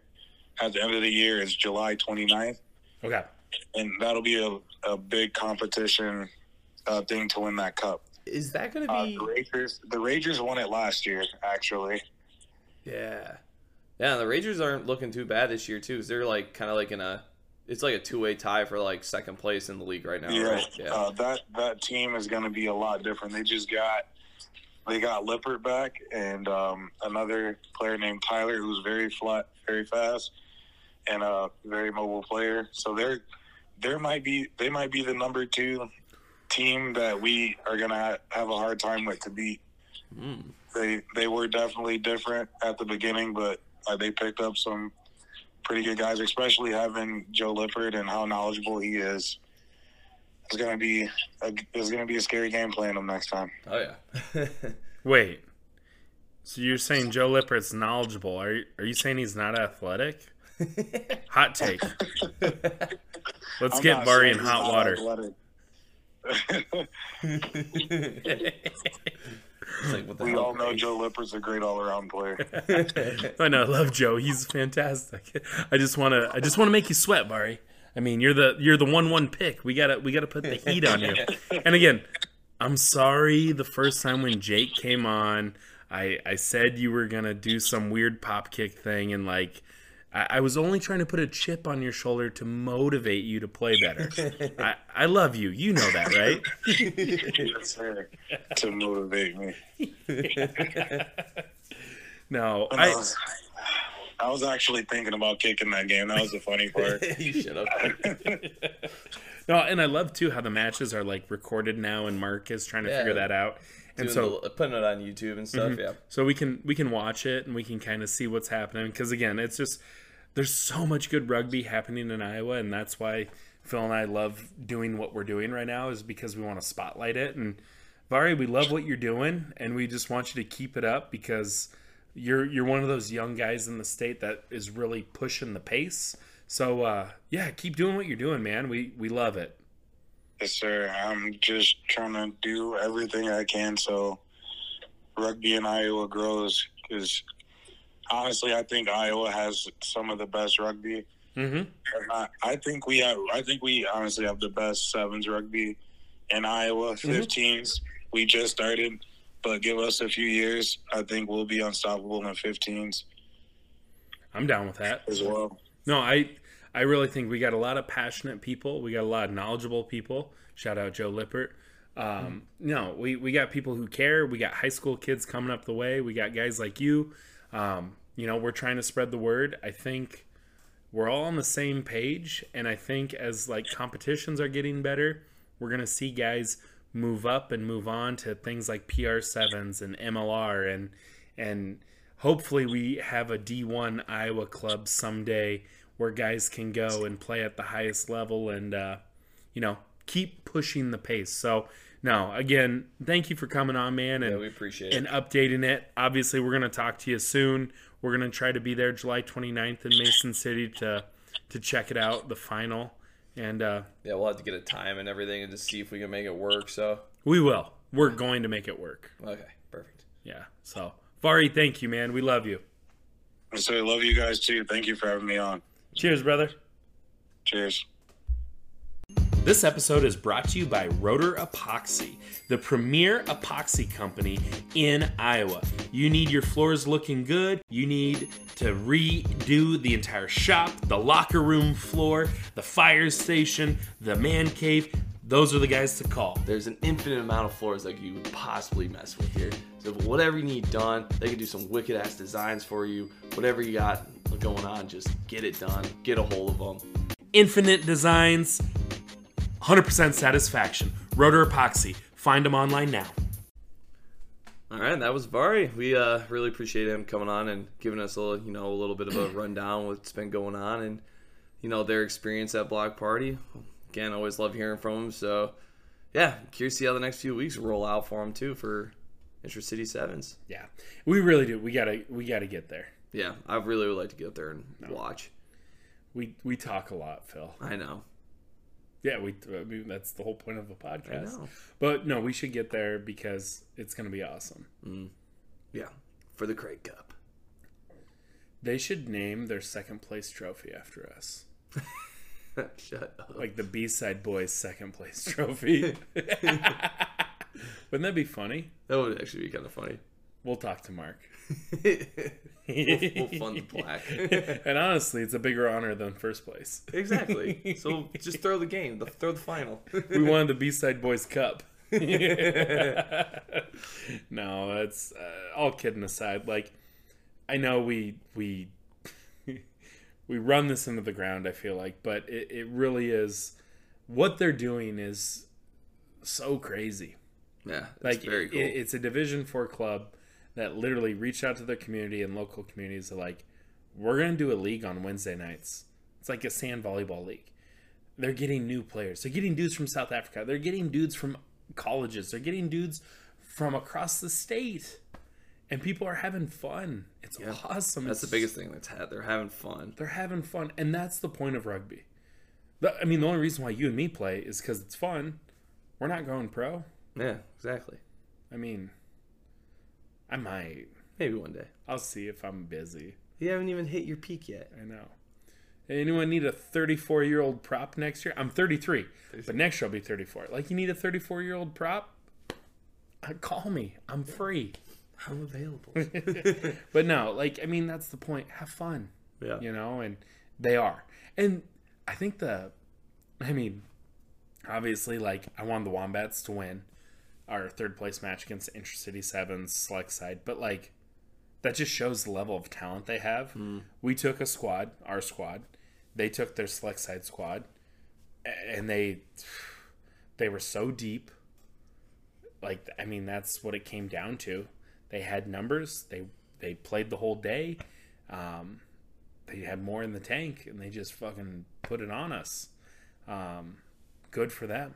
Yeah. And the thing is, it's like that wouldn't exist. Like like I said with Vari in that interview, if it wasn't for people pushing this forward, their home clubs aren't playing. Hmm.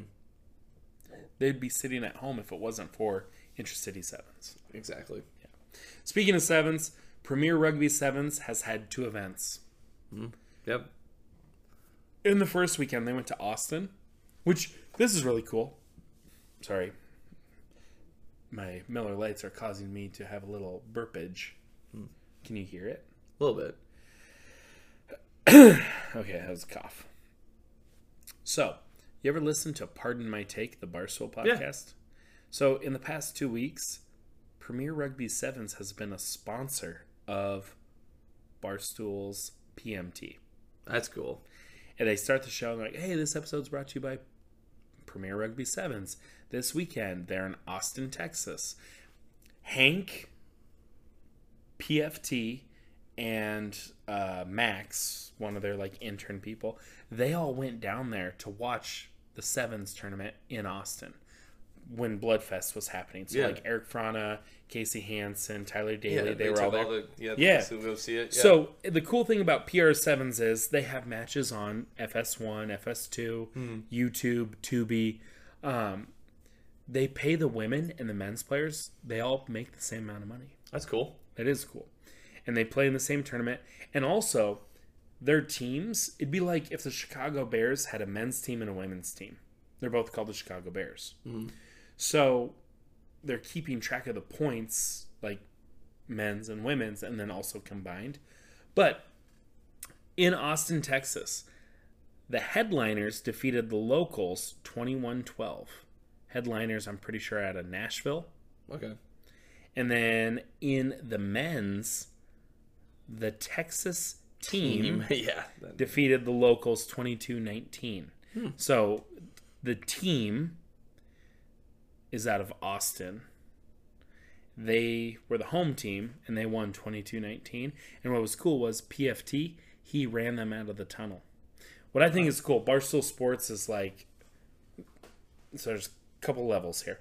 Barstool Sports, the actual Barstool Sports, is like getting sponsored by PR7s. And PR7s, I think, is great to be like, hey, who should we advertise to? Barstool fans. Those are guys in their 20s to 40s, 20s to 30s, who are sports fans, who love to party. They're the perfect rugby people. So, good out of them. Um, yeah, that was the first tournament.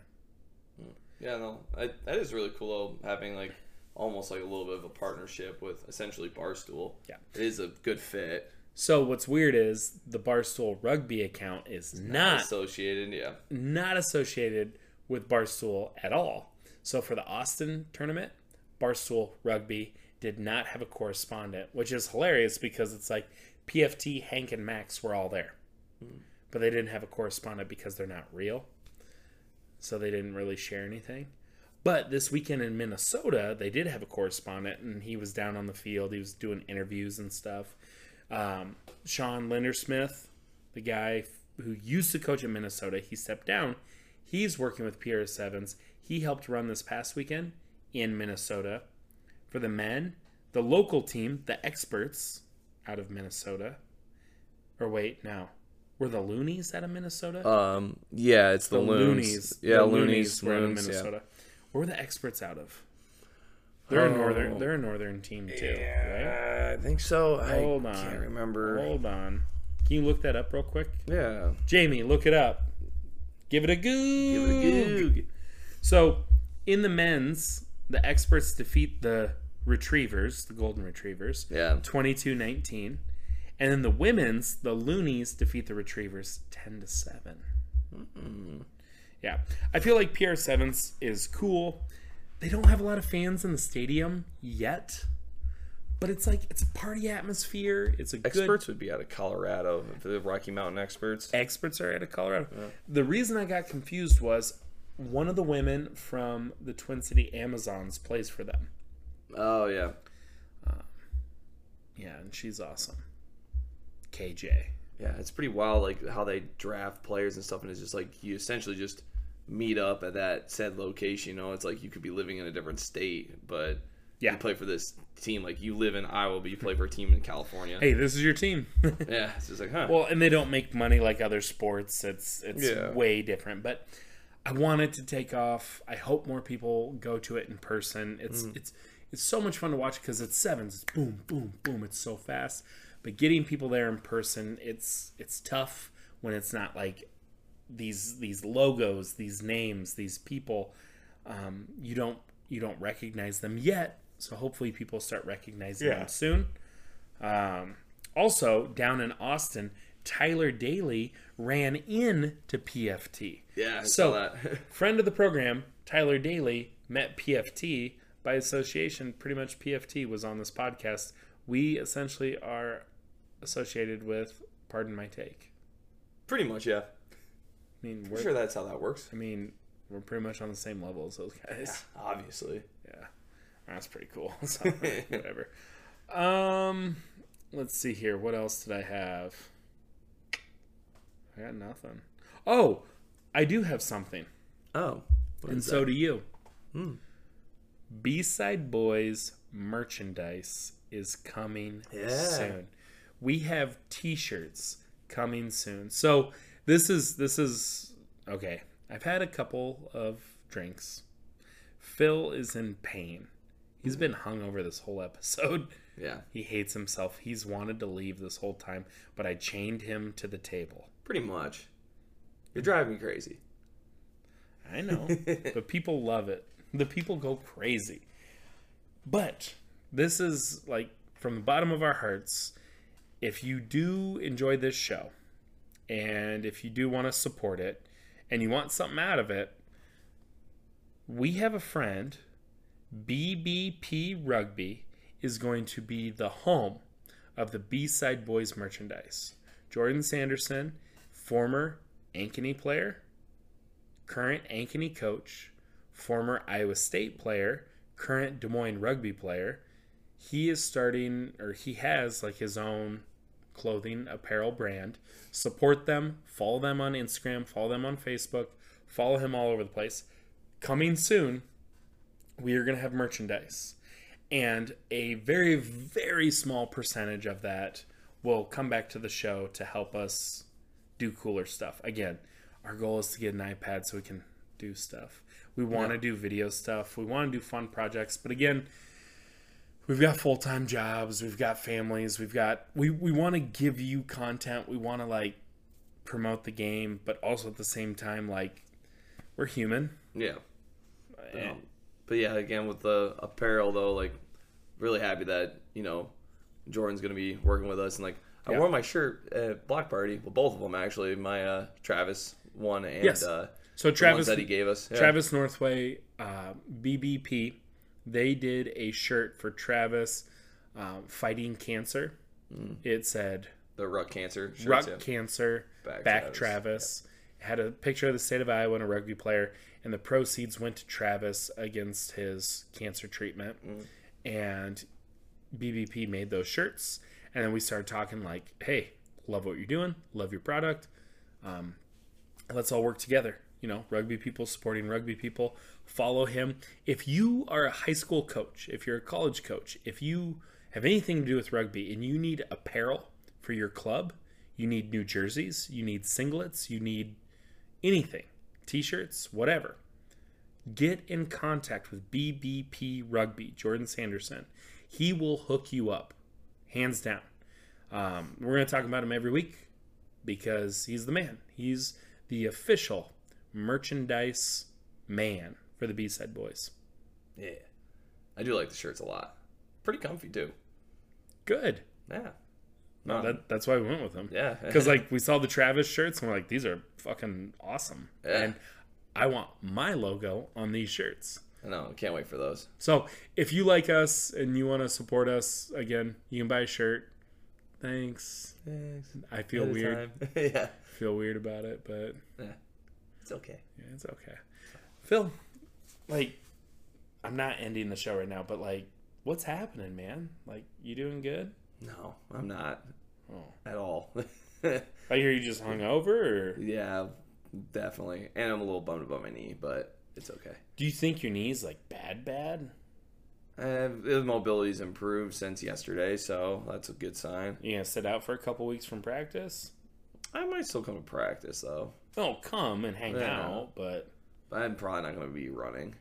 You can stay on the sideline with me. Yeah, I can actually. Actually, you haven't I'll- been on the sideline though the whole time. You've been playing still. I know, dude. I, my intestines are falling out the front of my body right now. It hurts so bad.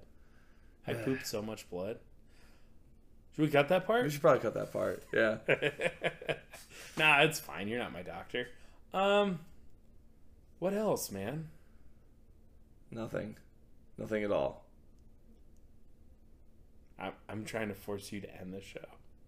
How you feeling? Good, you. Good you. Good, you. Good you.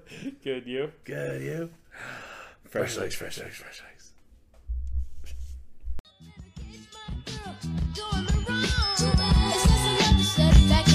Like when you get your first ticket for illegal parking.